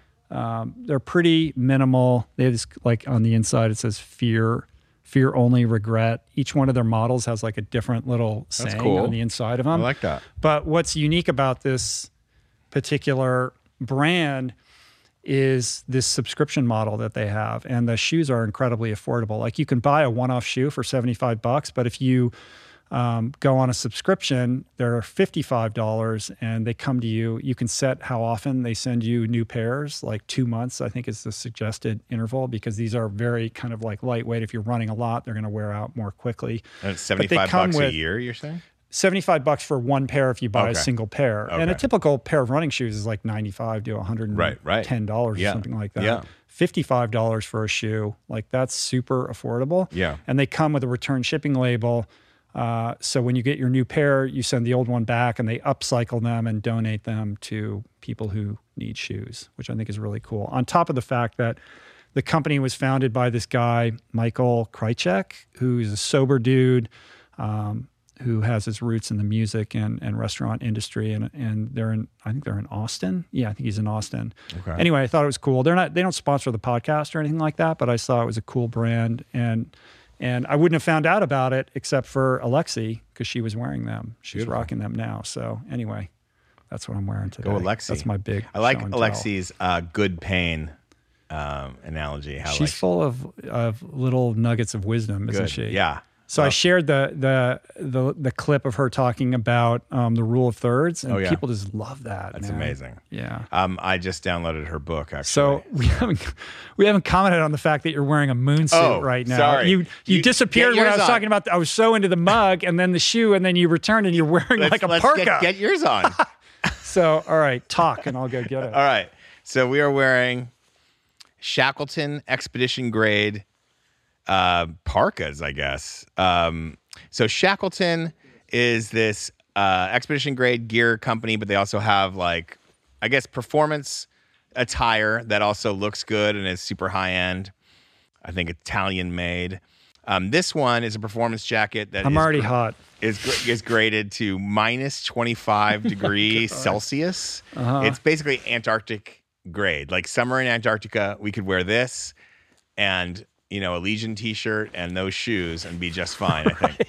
Um, and it was made out of plastic, recycled Uh-huh. uh, plastic bottles. So um, they developed it in partnership with a, with an organization called the Br- Blue Marine Foundation, and you know Shackleton made his name on an expedition to Antarctica that Right. kind of was a failed fraud expedition, but his leadership basically saved everyone's life in this crazy period of time. They lived for for like almost a year on ice, you know, in in in in sheet ice in the middle of the ocean, and it kept everyone's you know sane and alive. Um, anyway, so this has been let's see, it's it's it's made from recyc 100% recycled fabrics. Uh-huh. Made and post-consumer plastic bottles have been recycled and repurposed to create this waterproof shell. So the, all the fabrics are recycled, and the shell is made out of the bottles, and then it's filled with goose down. So you know, sorry, it's Oh, not vegan. That's not so good. no, but it is. We, they're I not appreciate. a sponsor. I appreciate they're not a sponsor. They're no. not a And this was a gift. I appreciate that. Yeah, uh, it would be cool if there was no down in it. Yeah. but I appreciate the recycled plastic aspect of this. It is. It is good. So it's a it's it is a beautiful jacket. If you're if you're going to Yellowstone in the middle of winter, this will help. I was in Yellowstone. I- it was like minus twenty, and I had like a Patagonia jacket that was graded to like thirty degrees. Hmm. So essentially, there's nowhere on planet Earth that you can go in this coat and and be cold. no, I mean except Maybe at the bottom of the ocean. or the top of K two. yeah. Right. Okay. cool. Well, thank you for the gift. I appreciate it. Yeah. Thank you.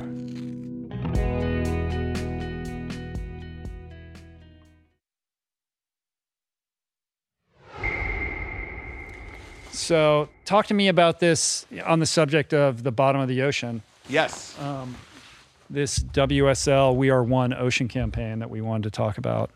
The teachable moment today is uh, WSL and WSL Pure, which is the nonprofit arm of the World Surf League, have uh, launched a campaign to get groundswell support to encourage the UN to help declare 30% of the ocean off limits to development, oil exploration, gas development, fishing, commercial fishing, not all fishing, commercial fishing, um, by 2030. And the reason being is, uh, well, there's a, a few reasons for it, but we are in the middle of a, you know, possible mass extinction event where species are going extinct at a high level. This is uh, ocean is being acid- acidified. It's the, the highest, the highest uh, acidification of the ocean in terms of rate there's ever been. Um, we we that matters because our every second breath comes from the ocean. Uh, Ninety percent of the carbon dioxide that we've ever emitted winds up in the ocean, and that's the reason for the acidification. We have coral reefs that are dying. We have um, you know kelp forests that are going away. Uh, the water temperature is higher than it's ever been. So because of all of this, uh, we are now uh, worried about species collapse and total systems collapse, which matters to us. You know, from a from an oxygen standpoint, from a life standpoint, from food standpoint. And so, one solution to our problems that, that the, the scientists have decided is that if you can declare 30% of of the ocean off limits to development in of any way and protect it, um, that has proven to be a driver for climate resiliency, increased biodiversity. Um, it it protects coastal areas from from erosion, um, and it just is protecting you know vulnerable species. Uh, it also ends up being uh, help helpful for commercial fisheries because it gives it, it provides sanctuary Right. The For- populations are more robust. right for nurseries. Bounce back. Someone's calling our you. line. Um, nurseries for fish populations to, to bounce back so that, like you just said. So the WSL has uh, set up a website called weareoneocean.org. Um, and they want you to sign a petition that will go to the UN Convention on Biological Diversity, which is being held in China in May 2021. And it the petition is basically asking the UN to set this 30 by 30 standard and then let the countries decide amongst themselves. You know, each country will will take that standard and then um, decide how much of the of the coastal waters will be preserved, how much of it will be in national waters, and then how much in international waters can be preserved. Because some mm-hmm. of the problem is there's overfishing in international waters where there's nobody regulating. Right. The Amer- U.S. is very good at regulating our fisheries. We we actually have great fishery regulation. Um, the I would I would argue I've looked into this uh, uh, for some stories, and it's the best in the world for, from what I can tell. And fishery management is going up in all sorts of countries around the world. But at the same time, we have fishing boats on the very edge of the Galapagos National Park, commercial fishing boats, mm-hmm. and sharks are getting taken, and mm-hmm. everything's getting taken right at the very edge of that. So what does that tell us? It tells us two things. One is MPA's work because there's a reason those fishing boats are right at the other end of an MPA, right? Mm-hmm. And some people are worried they're coming into the national park. That's a, a, a question that people are looking at. Um, but they tell us that these kinds of things work. But eventually, you know, if you have a nursery of fish, they will go out. They need to go into the open ocean, mm-hmm. um, and that's when you sh- you should be able to fish for them. And so, uh, the other thing it tells us is that um, we do need patrol this kind of thing. We need we need higher patrols in the areas that are marine protected areas. Now, there is organized opposition that has popped up against the WSL. Some uh, recreational fishermen are not happy that are also surfers that pay attention to what the WSL does, mm-hmm. and they've been pushing back on this idea of 30 by 30. Partly because in California there's an effort to get 30% of the ocean and 30% of the land um, preserved by 30, 30 by 2030. There was a ballot measure that failed, and now there's a movement in the assembly to try to get that done. And, be, and so commercial fishermen have put out talking points and are very much against that. This is not that. This is not the WSL saying California needs to do X, Y, or Z, or even the United States. This is the UN Convention on Biological Diversity. Let's set this standard, and then let's let the countries work together to try to figure out the best way right, to do it. In kind of a Paris Agreement type of it's context. exactly the perfect right. analogy. Well, a couple things. First of all, like leave it to the surfers. surfers are always at the vanguard uh, with respect to ocean preservation. Mm. So thank you for your service. Mm. And it's certainly laudable. And when you look at it broadly, it's like how hard can it be to you know the, the, our our oceans are so vast can't we set aside 30% this should be a no-brainer and very easily accomplished but i'm envisioning all of these countries getting together to try to hash out which parts are protected and which aren't right and and and I can just see that being a shit show in terms of. Well, it's already happened, right? Yeah. So, the, like in Antarctica, Lewis Pugh, the great swimmer that has swum in right. Antarctica before, amazing, amazing guy. He he swims in the, in Greenland, Antarctica, wherever he can to raise awareness of climate change. And what the reason he wants MPAs, there's one I think West Antarctica and East Antarctica. One of them has already been declared an MPA. And what does an MPA stand for? Marine Protected Area. Okay. And so in the Marine Protected Area, you cannot. Some of them you can you can recreationally fish, but you can't commercially fish. You can't deep sea mine, which is a, a threat now. Mm-hmm. You can't uh, drill for oil and gas, that kind of stuff. And so he was trying to get East Antarctica to become an MPA, and, it would be it would create the biggest marine protected area in the, in the history of humanity, all around Antarctica, which is always supposed to be about the betterment of the United of the mm-hmm. of the human family, right? The world governments came together and they never fought over Antarctica. It was always seen as this place where it shouldn't be about commercial enterprise; it should be about science and well being.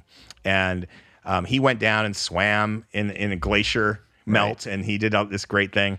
And he was trying to get the UN to sign on to make this MPA happen, and China and Russia held out, and so it just took one no vote, basically, of the Treaty mm-hmm. of Antarctica. We weren't a member of that. It's it's basically whoever signed on to the Treaty of Antarctica in the early days, they were the votes on it, and uh, those two, China and Russia, held out. Mm. Um, so this isn't a slam dunk. But uh, it, we do need to recognize that we have a problem in our ocean. It's so vast, like you yeah. said, it seems like nothing can harm it, but it, it, you know, it is suffering. So we are one ocean. What's the website? Um, We are oneocean.org. Dot org, right? And you can sign the petition there. There's a there's a video. There's also another link, the, the WDRV Yes. Link. No, that Is was- that that's was kind of a- video, kind of like a video. That was kind of presentation to journalists, so it's kind of like it's, it. it's not really wide. The Cool. weareoneocean.org is the one you want. And, you know, um, Italo Ferreira, the world champion surfer, is, is on board with this. A lot of major surfers are on board with this.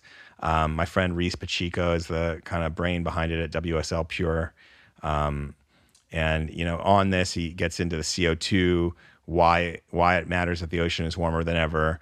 Um, what can we do besides CO two emissions to significantly reduce other major stressors like overfishing and offshore oil development, blah blah blah. And that is setting aside, you know, big chunks of the ocean. Cool, man. Well, keep us posted. Everybody, check out that petition. Give it your signature, Let's do it. and let's move on to listener questions. Listener questions. So this one came in from Adam from Santa Monica. oh wait, that's me.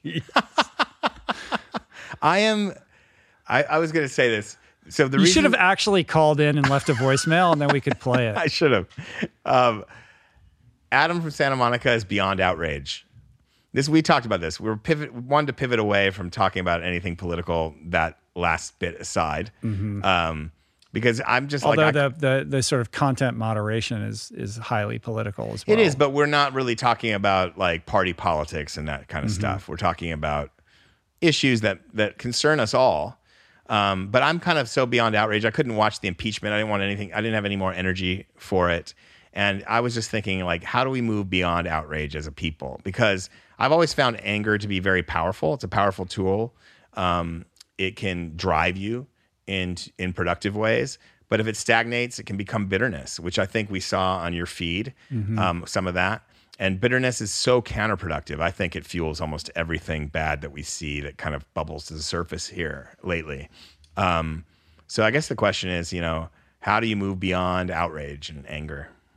Yeah, I mean, isn't that the sixty-four dollar question? I mean, uh, yeah, your mine as well. My outrage stores have been depleted. I feel incapable of it at the moment, but you know, I have to also recognize that that depletion of my outrage is perhaps, uh, you know, on some level, a function of of privilege. You know, because I'm not in need at the moment, and I think we have to deconstruct this question from two perspectives from the kind of greater social uh, community um, aspects of outrage and what's fueling that and what the antidote is, and then our own individual behavior that we can take responsibility for. Because I think broadly, culturally, nationally, we're not going to be able to move beyond outrage until we solve some very large problems that we face, most particularly um, the the wage gap. You know, we're in a we're in a situation where the middle class has disappeared. The division between the haves and the have-nots have never been greater.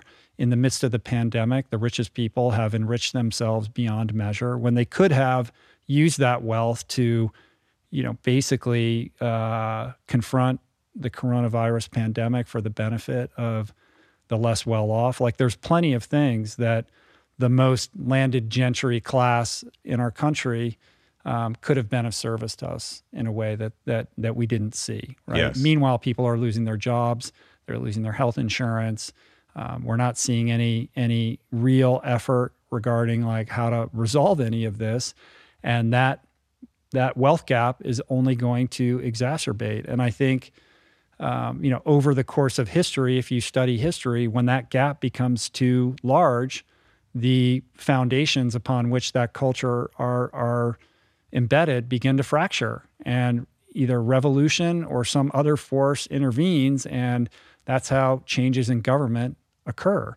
When we have so many people who are suffering at the moment, we can't begrudge them for their outrage. Now, that outrage gets stoked by the news cycle and social media uh, apps that that you know provoke that outrage and and you know exacerbate it to some extent and i think we all need to be aware of the extent to which our anger gets triggered.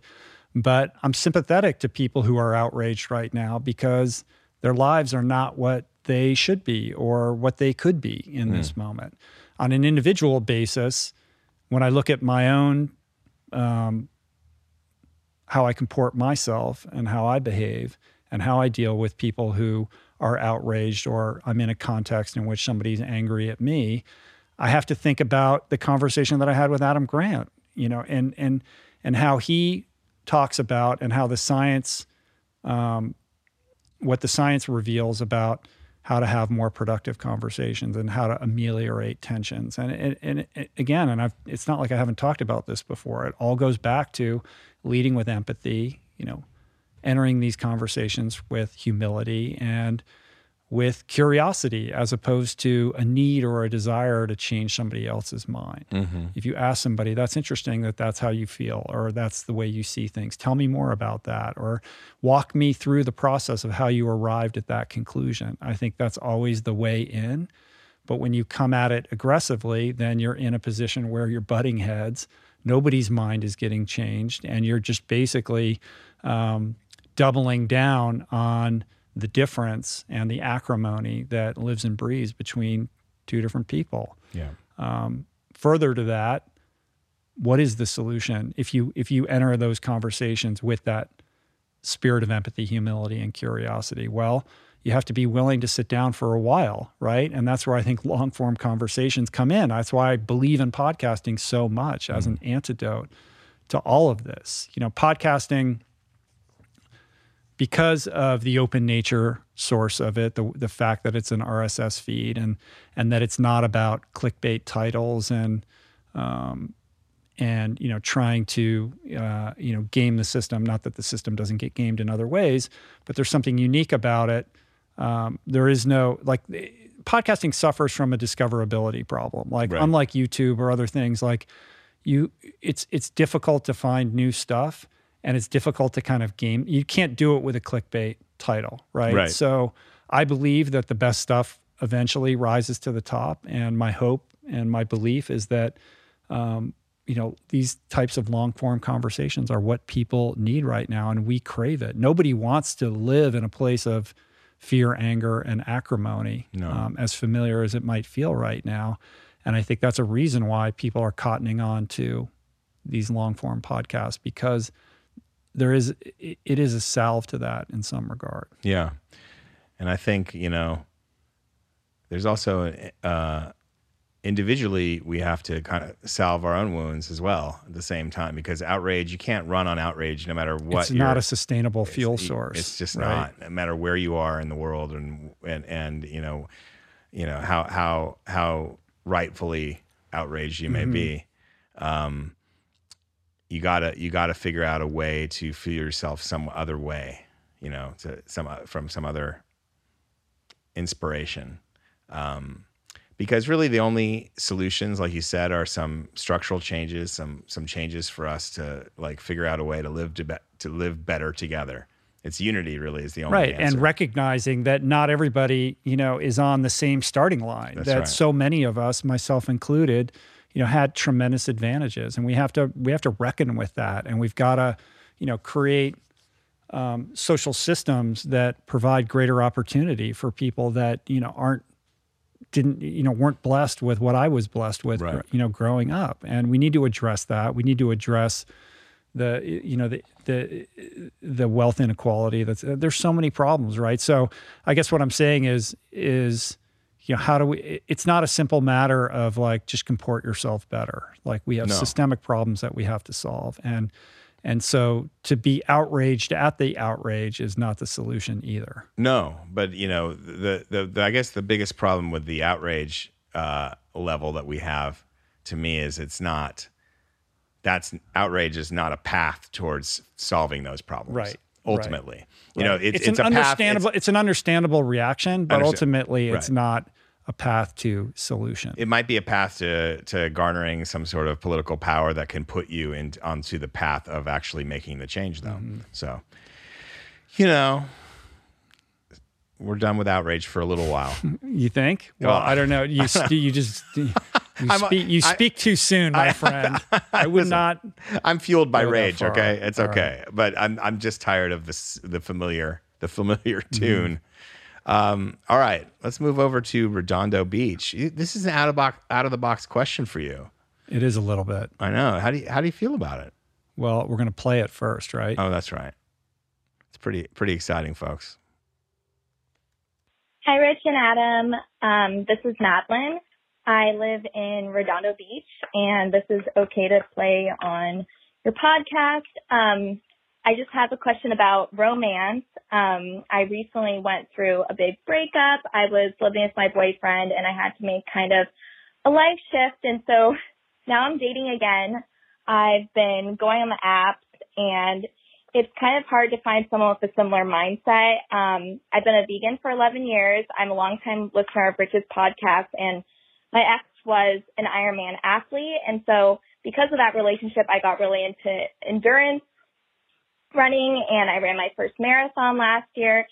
Anyway, going through the app, swiping through, I try to look for pictures of runners, but they're just not coming up. I don't know if it's because it's LA and I'm getting a lot of actors or so on. And I was just wondering if you guys had some advice of where to find these guys. It's also kind of hard with COVID, um, because I can't really like join a running club right now. But anyways, thought this could be a fun question to answer in your podcast. Love the show. Um, thanks so much. Bye. Wow. Well, thanks, Madeline. It is a fun question. It is a very fun question, and it it it brings up all kinds of emotions in me because on the one hand, let's face it, I am a de facto relationship expert, Adam. By pure dint of being in a relationship for 22 years, all I had to do is be in a relationship for a long time, Yes. and now I'm a, a, a relationship expert. You're an expert, at, but the thing Talk is, you're an expert. You're an expert of your relationship. yes, this is true. On the other hand, I have no idea how to give advice on dating. I haven't dated in decades, particularly dating advice in a pandemic or anything having to do with dating apps because I've never been on a dating app in Were my you entire a, life. Were you a serial dater? No. I, I'm the guy who goes from relationship to relationship. I've never been able to date like multiple people at the same time. I don't No. know how people do that. So essentially, I'm I'm very ill equipped uh, to help you out here.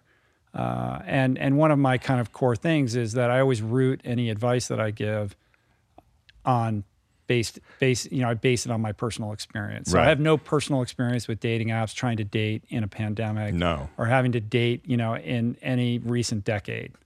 So No. so haven't dated since with the- that. since I, the you know, I feel like like DK or Davey should sit here because they Davey? know well much more about this than I do. Um, but I will say this, um, you know, obviously, the instinct to connect with like-minded people is a good instinct, um, and that's certainly compromised in a situation in which personal personal uh, interaction is so compromised. Um, and and and I can say generally that that I think there's a lot of good in dating apps and helping people figure out how to connect with people that are like-minded to them, um, but they're not an effective stand-in for what is or or or is not real. Like I've No. I have friends that are on Raya. Have you ever seen Raya? No. And and people put What's like Raya? they spend like tens of thousands of dollars on like like like basically these show reels to you know, What? basically sh- you know like it's it's crazy what goes into like creating profiles on this on this app so that people can look Is Raya like the high end one that yeah, you have yeah, to yeah. be it's like, like, cool? a crazy high. Yeah, Yeah, yeah. You have to get invited on and all that Yeah. kind of stuff. Um, I have a friend who's been um, digitally dating somebody for weeks um, that he had never met. They spent like countless, countless hours on FaceTime and texting and stuff like that, and Oh. then they finally met in person the other the other day, and uh, he was like, he knew immediately that he didn't want to date her, but even though he was like enamored with this person on FaceTime for umpteen hours, the So minute weird. that he met her, he was like, yeah, this is not going to work Wow. which I thought was a really interesting um, testament to the you know the um, fallibility of Digital. of of trying to interact with somebody digitally. that or he needs to run the 4x4 48. Maybe he does. Yeah, I don't know. I don't. I don't know. I mean, I, you know, I think there are no running clubs right now Yes. because of the pandemic. But what you can do is you can still go running, and you can go running where people go running, even though the clubs have canceled their their get together. And you can, do like digital networking can- in those clubs, like Facebook groups. yeah, you can do stuff. all of that, Yeah. and you can trust in chance encounters and double down on your you know analog experiences. Mm-hmm. But I also think because we're being restricted from interacting with people in this moment, that it's a unique opportunity to do the work on yourself that maybe you have been reluctant to to date, in the sense that um, you reconfigure your focus rather than chasing a mate or trying to find that person that you think is going to make your life better, that'll make you feel better or fill some hole. Instead, try to work on becoming the person that your ideal mate would want to be with. Mm. And I think when you shift that focus in that manner, you in turn, over time, become like this magnet who then attracts the right person to you as opposed to being the person who's out there fishing or chasing all of the time. So it's like a power differential and it's kind of a spiritual equation, but I think it's I think it it's it works and it's effective. Like I just know so many people are it's like they're unhappy in their lives. They're like if I just could date this person, if I could just find this person, like my life would be better. But they don't have what that person they aspire to be with they don't have the qualities that that person would find attractive, Mm. right? And they think that that person is going to complete them when in truth, you have to become complete yourself. Right. Right. And when you can focus on that, on that personal growth trajectory that you're on, you become this more attractive person to the mate that you seek or the world more broadly. Yeah. It's great advice. Um, you know, going on the apps is overfishing, Mm. and tuning into yourself is sustainable fishing. Is that, let me think about that. That's my, that's my, that's my over. Tuning into yourself is sustainable fishing. yes. You tune into Is that the yourself. title of this podcast you become- episode? You become, Tune into yourself. you become the sustainably elusive- fish your soul. you become the fish they all chase. All right, I can live with that. Yeah. I got it. I like that one. I don't know if I, that was very helpful to Madeline, but Well, it's disappointing because no one wants to be told just tune into yourself and forget about Right. dating because you, when you you're out of a but I don't have the kind of- answer like, oh, you should call this number or go to this website, and here's where all the people are hanging out secretly. No, well, there are those secret parties. Though. I know there are. There was an article in the LA Times about the secret gyms. Yeah. Did you see that? No, I, I saw the secret parties one. Um, yeah, I saw that too. But Yeah. there was one about like people who've set up gyms in their garages, and there's like a whole underground network of where because all the hardcore fanatic gym rats needed a place to go, and all the gyms closed, and so they're like speakeasies, Right. Like The you got to know somebody and a password, and right. then you can get into this. That's what these parties are. Right. Exactly. And like and like the parties are getting shut down. Then Garcetti shut down like the power to some of these houses. Oh, he did? Yeah, yeah, yeah. Wow. Yeah, they had it all done. yeah. but, so um, maybe I don't know, Madeline. I don't have the I don't have the pass password for any of these eyes wide shut. You know, running speakeasy situations. They probably exist somewhere. They probably do. You don't want to go, Right. um, but you know you're going to be all right. That's a fun question. You're obviously a fun person. That's going to be. And you live in Redondo Beach. Yeah. Go run on the strand. Go run up to Manhattan Beach and back. There's so many people out there. exactly. I'm sure that you can find somebody. And I'm not saying avoid actors, but avoid actors. yeah, that that's definitely I love that. I'm getting a lot of actors on the Yeah. apps. I think if I had to go on, if I ever was single and I had to go on the apps again, I would like my bio would be like says the wrong thing in mixed company or Well, there's a lot of tongue in cheek with that too. Right, Again, I'm speaking out of school because I don't know. It's all anecdotal. I from I was on the apps for like about five minutes, and Yeah. it was so bad. Like I met one person and they they didn't look anything like their picture, and I got traumatized and I couldn't go. I was like, you know what? I'm gonna go Right. analog. You know what I say to that? Okay, boomer. good. you know what's That's a funny? good one. And then we'll pivot to the last question. Yeah. Um, and I think there was an article in the Atlantic about this, but we were talking about it at dinner the other night. In this whole conversation around Gen Y and Gen and uh, and Gen Z and millennials and how like Gen Z doesn't like the millennials and like Right. all the kind of like boomers. right the Zoomers and the Boomers and all of that. Yeah, No mention of Gen X that's how we like which it. is my generation. We're stealth. We're stealth. I know, fully stealth, stealth. slacker. We will never have a We're too slacker to even participate in that cultural discussion. Well, listen, the the Gen Xers, we don't want cancel culture because it's just like we wanted to be like the iconoclastic culture, like the iconoclastic generation. Like we we liked people that said the wrong thing. We mm-hmm. we we kind of like we liked punk rock and things like that, and now that's turning out that our tastes and like pop culture and didn't save the world. So now we're gonna have to cede the stage to people who have better ideas. like Right, but why does Gen X get lost in this conversation? I think I feel like we just get lumped in as boomers now we're getting lumped in because boomers. everybody who's not if you're Gen Z, anybody who's not Gen Z and maybe slightly millennial is a boomer. There's that great overheard LA uh, thing on Instagram where it was like uh, overheard in a coffee shop, um, okay, boomer. And then the parent, the daughter said, okay, boomer. And the parent said something like, I'm not a boomer, honey, I'm Gen X. Okay, boomer. Right. Yeah, that's what I'm saying. It doesn't matter. we're lumped in. It doesn't matter. We're just we're boomers. So, Which is too bad anyway. because I, I share my, the skepticism of boomers is well, well documented. right. And boomers are nothing like Gen X. No, they had, they, they, they had the summer of love. We had the AIDS epidemic. It's basically just a way of saying you're clueless. Being a boomer, Well, okay, boomer just means like you're you're you've tapped out. Like time to cede the stage, old man. but we don't have to cede the stage yet. This is what I'm saying. Yeah. So you want Gen X to be factored into these discussions? I like Gen X you being like ignored. you like it being ignored. I like being Okay. ignored. Right. Yeah, surprise them from Probably the side. be- it probably is better that way. Yeah, but I don't like being accused of being a boomer. you know who does? That's Mm, like that's like being a Karen. Is it that bad? It's just know. that bad. All right. All right, here we go. Uh, we digress. Final question. Elizabeth from Nanaimo, British Columbia. My friend Justin Chatwin's from there. Hi, Rich. Hi, Adam. My name is Elizabeth, and I am in Nanaimo, British Columbia. Firstly, I want to say how much I enjoy your roll-on conversations. Rich, I also want to thank you for providing a platform to educate and challenge listeners to expand their perspectives and their awareness. I credit you with encouraging me to consider a plant-based lifestyle for myself, and also through your guests and your own perspective, I've made that change in my own life to great benefit. I'm really interested in getting your perspective on leadership. Something I value and treasure about your podcast and perspective is your self-awareness and your willingness to examine yourself in your life. I'm curious what your perspective is on leadership. How do you show up to lead your team?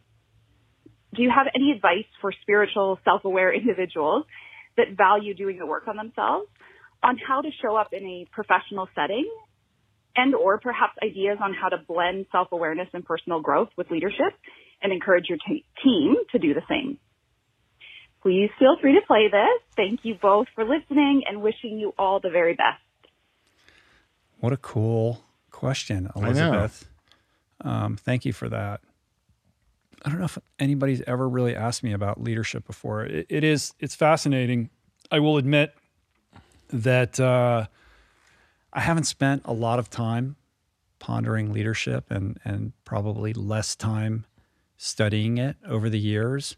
Um, but I have started thinking about it a little bit more and shouldering this mantle more recently because I now employ people, which is something I never thought would happen. So I guess I would I would launch into this response by saying I'm a reluctant leader. I don't consider myself a thought leader or a leader of teams.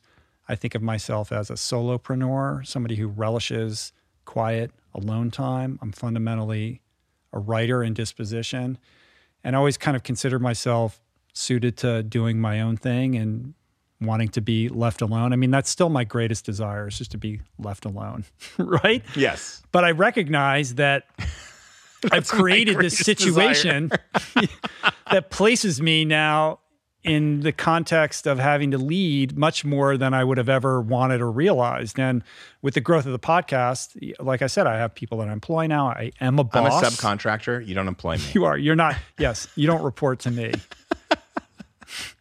I'll W nine you.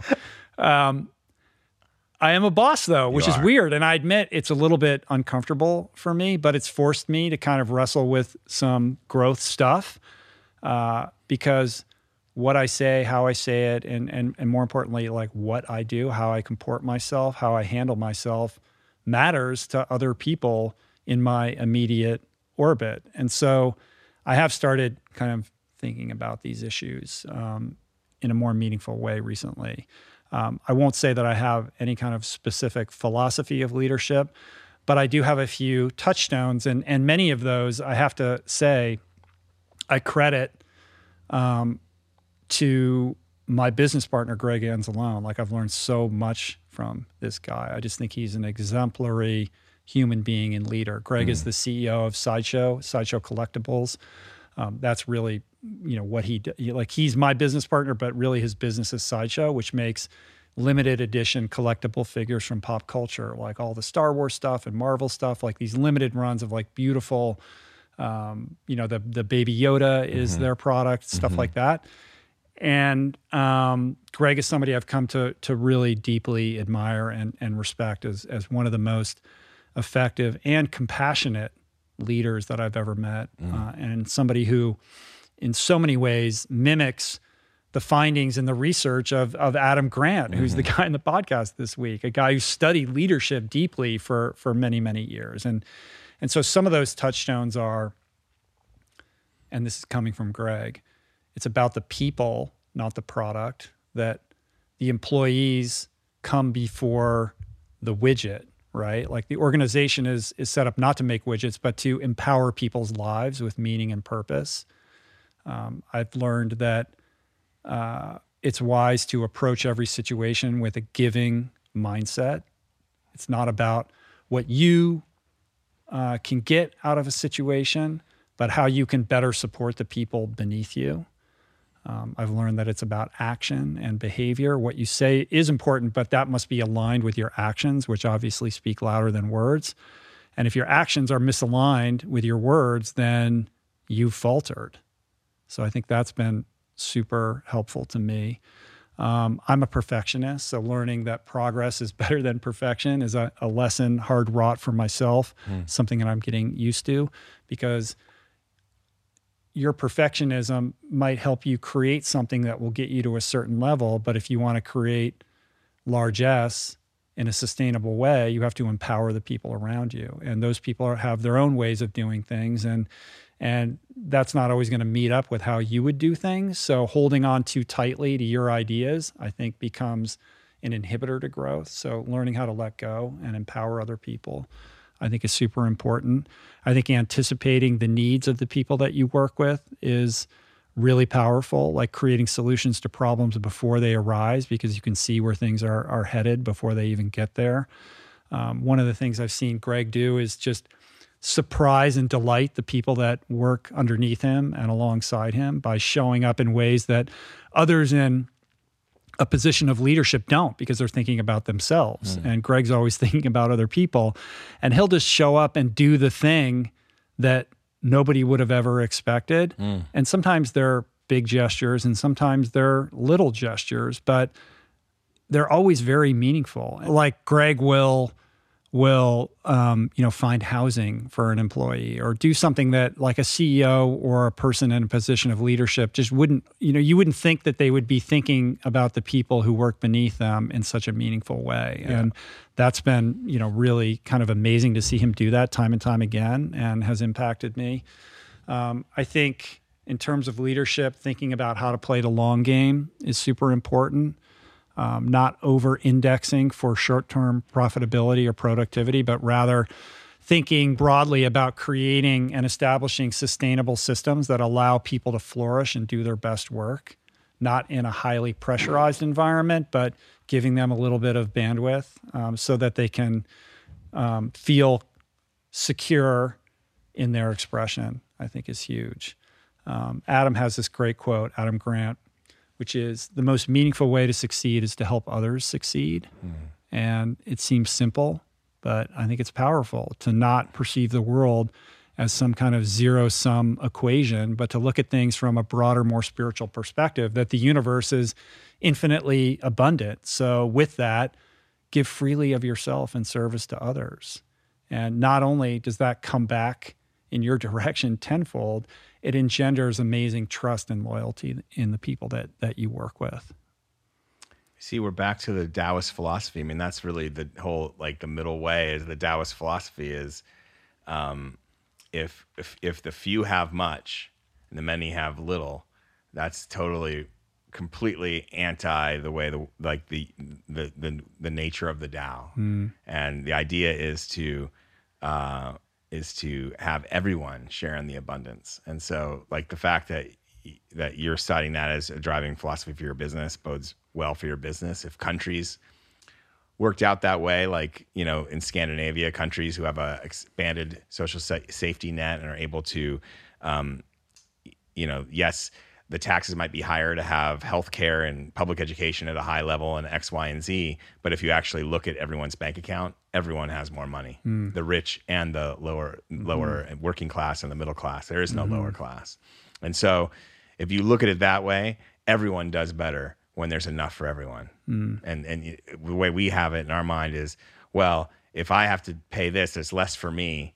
You know, that person should get should get more themselves, you know. Right. But that's just not how it works. You know, if everyone did better, everyone would do better. It's very simple, but unfortunately, you know, we do have a leadership vac. I, I, love this question because we have a leadership vacuum in this world right now. There's not a lot of effective leaders yeah. you can point to that are getting the job done on a on a global or national level. There's a few that we we sometimes identify, but it's hard. And I think the great leadership, everything's like the best leaders. It's all happening local in people's homes and people's businesses. Yeah. And and uh, and I think Greg's amazing. It's, it's been so cool to meet him and learn from him. So well said. Yeah, hundred percent. And just and and having a moral compass. Yeah. And having your actions aligned with that perspective, right? Like, isn't that what leadership is? It's not.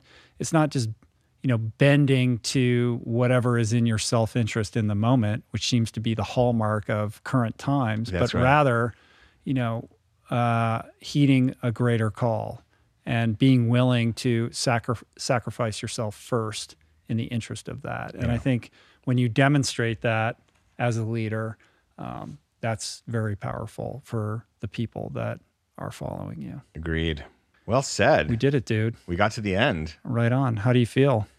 I feel good, man. I feel uh, lighter, and also Mm. like that I have to be a little more introspective as I approach this weekend of hell awaiting me. You do. You got some work to do for yourself. I do. On the subject of feeling good, we should say that um, our buddies Giorgio and Arthur uh, and their Feels Good Man documentary did not make the Oscar shortlist. I'm sad to say. Yeah. Uh, but if you have yet to check out that movie, please uh, go to Apple Plus and make a point of watching it, and let's support those guys. We need more cool indie filmmakers out there, We do. their work should be celebrated. How do you feel, Rich?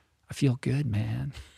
Um, I feel good. I love talking to you, man. This was super fun, and uh, it was nice to kind of pivot back to more of my sweet spot in terms of things I like to talk about. Yeah, Yeah. There was no, you know, giant social political explosion this week that forced us to focus on something that is a little bit outside of you know what are the, the things that I that I enjoy most talking about. Hopefully, this is the new normal where we don't have we'll to see. pay attention. Like I said, just stop it right there. you know, we'll see. We're taking it day by day, Yeah, my you're friend. It is 2021. Cool. All right, let's wrap it up. Um, thank you, Adam. Always a delight to, Thank you. to share space with you. You can follow Adam at Adam Skolnick on Twitter and Instagram. You can leave us a message at 424 235 4626. As always, check the show notes on the episode page at richroll.com where you can dive deeper into all the things we talked about today. Don't forget to hit that subscribe button on YouTube, Apple, Spotify, all the good places. Again, we created a clips channel on YouTube. So if you like short chunks, um, you can check that out. Links in the show notes and in the description below if you're watching this on YouTube, or you can just search Rich Roll Podcast Clips on YouTube. Um, what else? I think that's it, man. I appreciate everybody Yeah. Thanks worked for the- hard to put on today's show. yeah, and thanks for all the calls, guys. All the questions. we really appreciate that. appreciate it. I want to thank Greg Anzalone for his leadership. Yes, as Greg. always. Uh, Jason Camiolo for audio engineering, production, show notes, and interstitial music. Blake Curtis for handling video duties. Jessica Miranda for graphics. David Greenberg for his beautiful portraits. Georgia Whaley for copywriting. DK, who is in the house right now, for advertiser relationships. And theme music, as always, by my boys, Tyler Trapper and Harry. Appreciate the love, you guys. See you back here in a couple days with another amazing episode. Until then, peace. Plants. Namaste.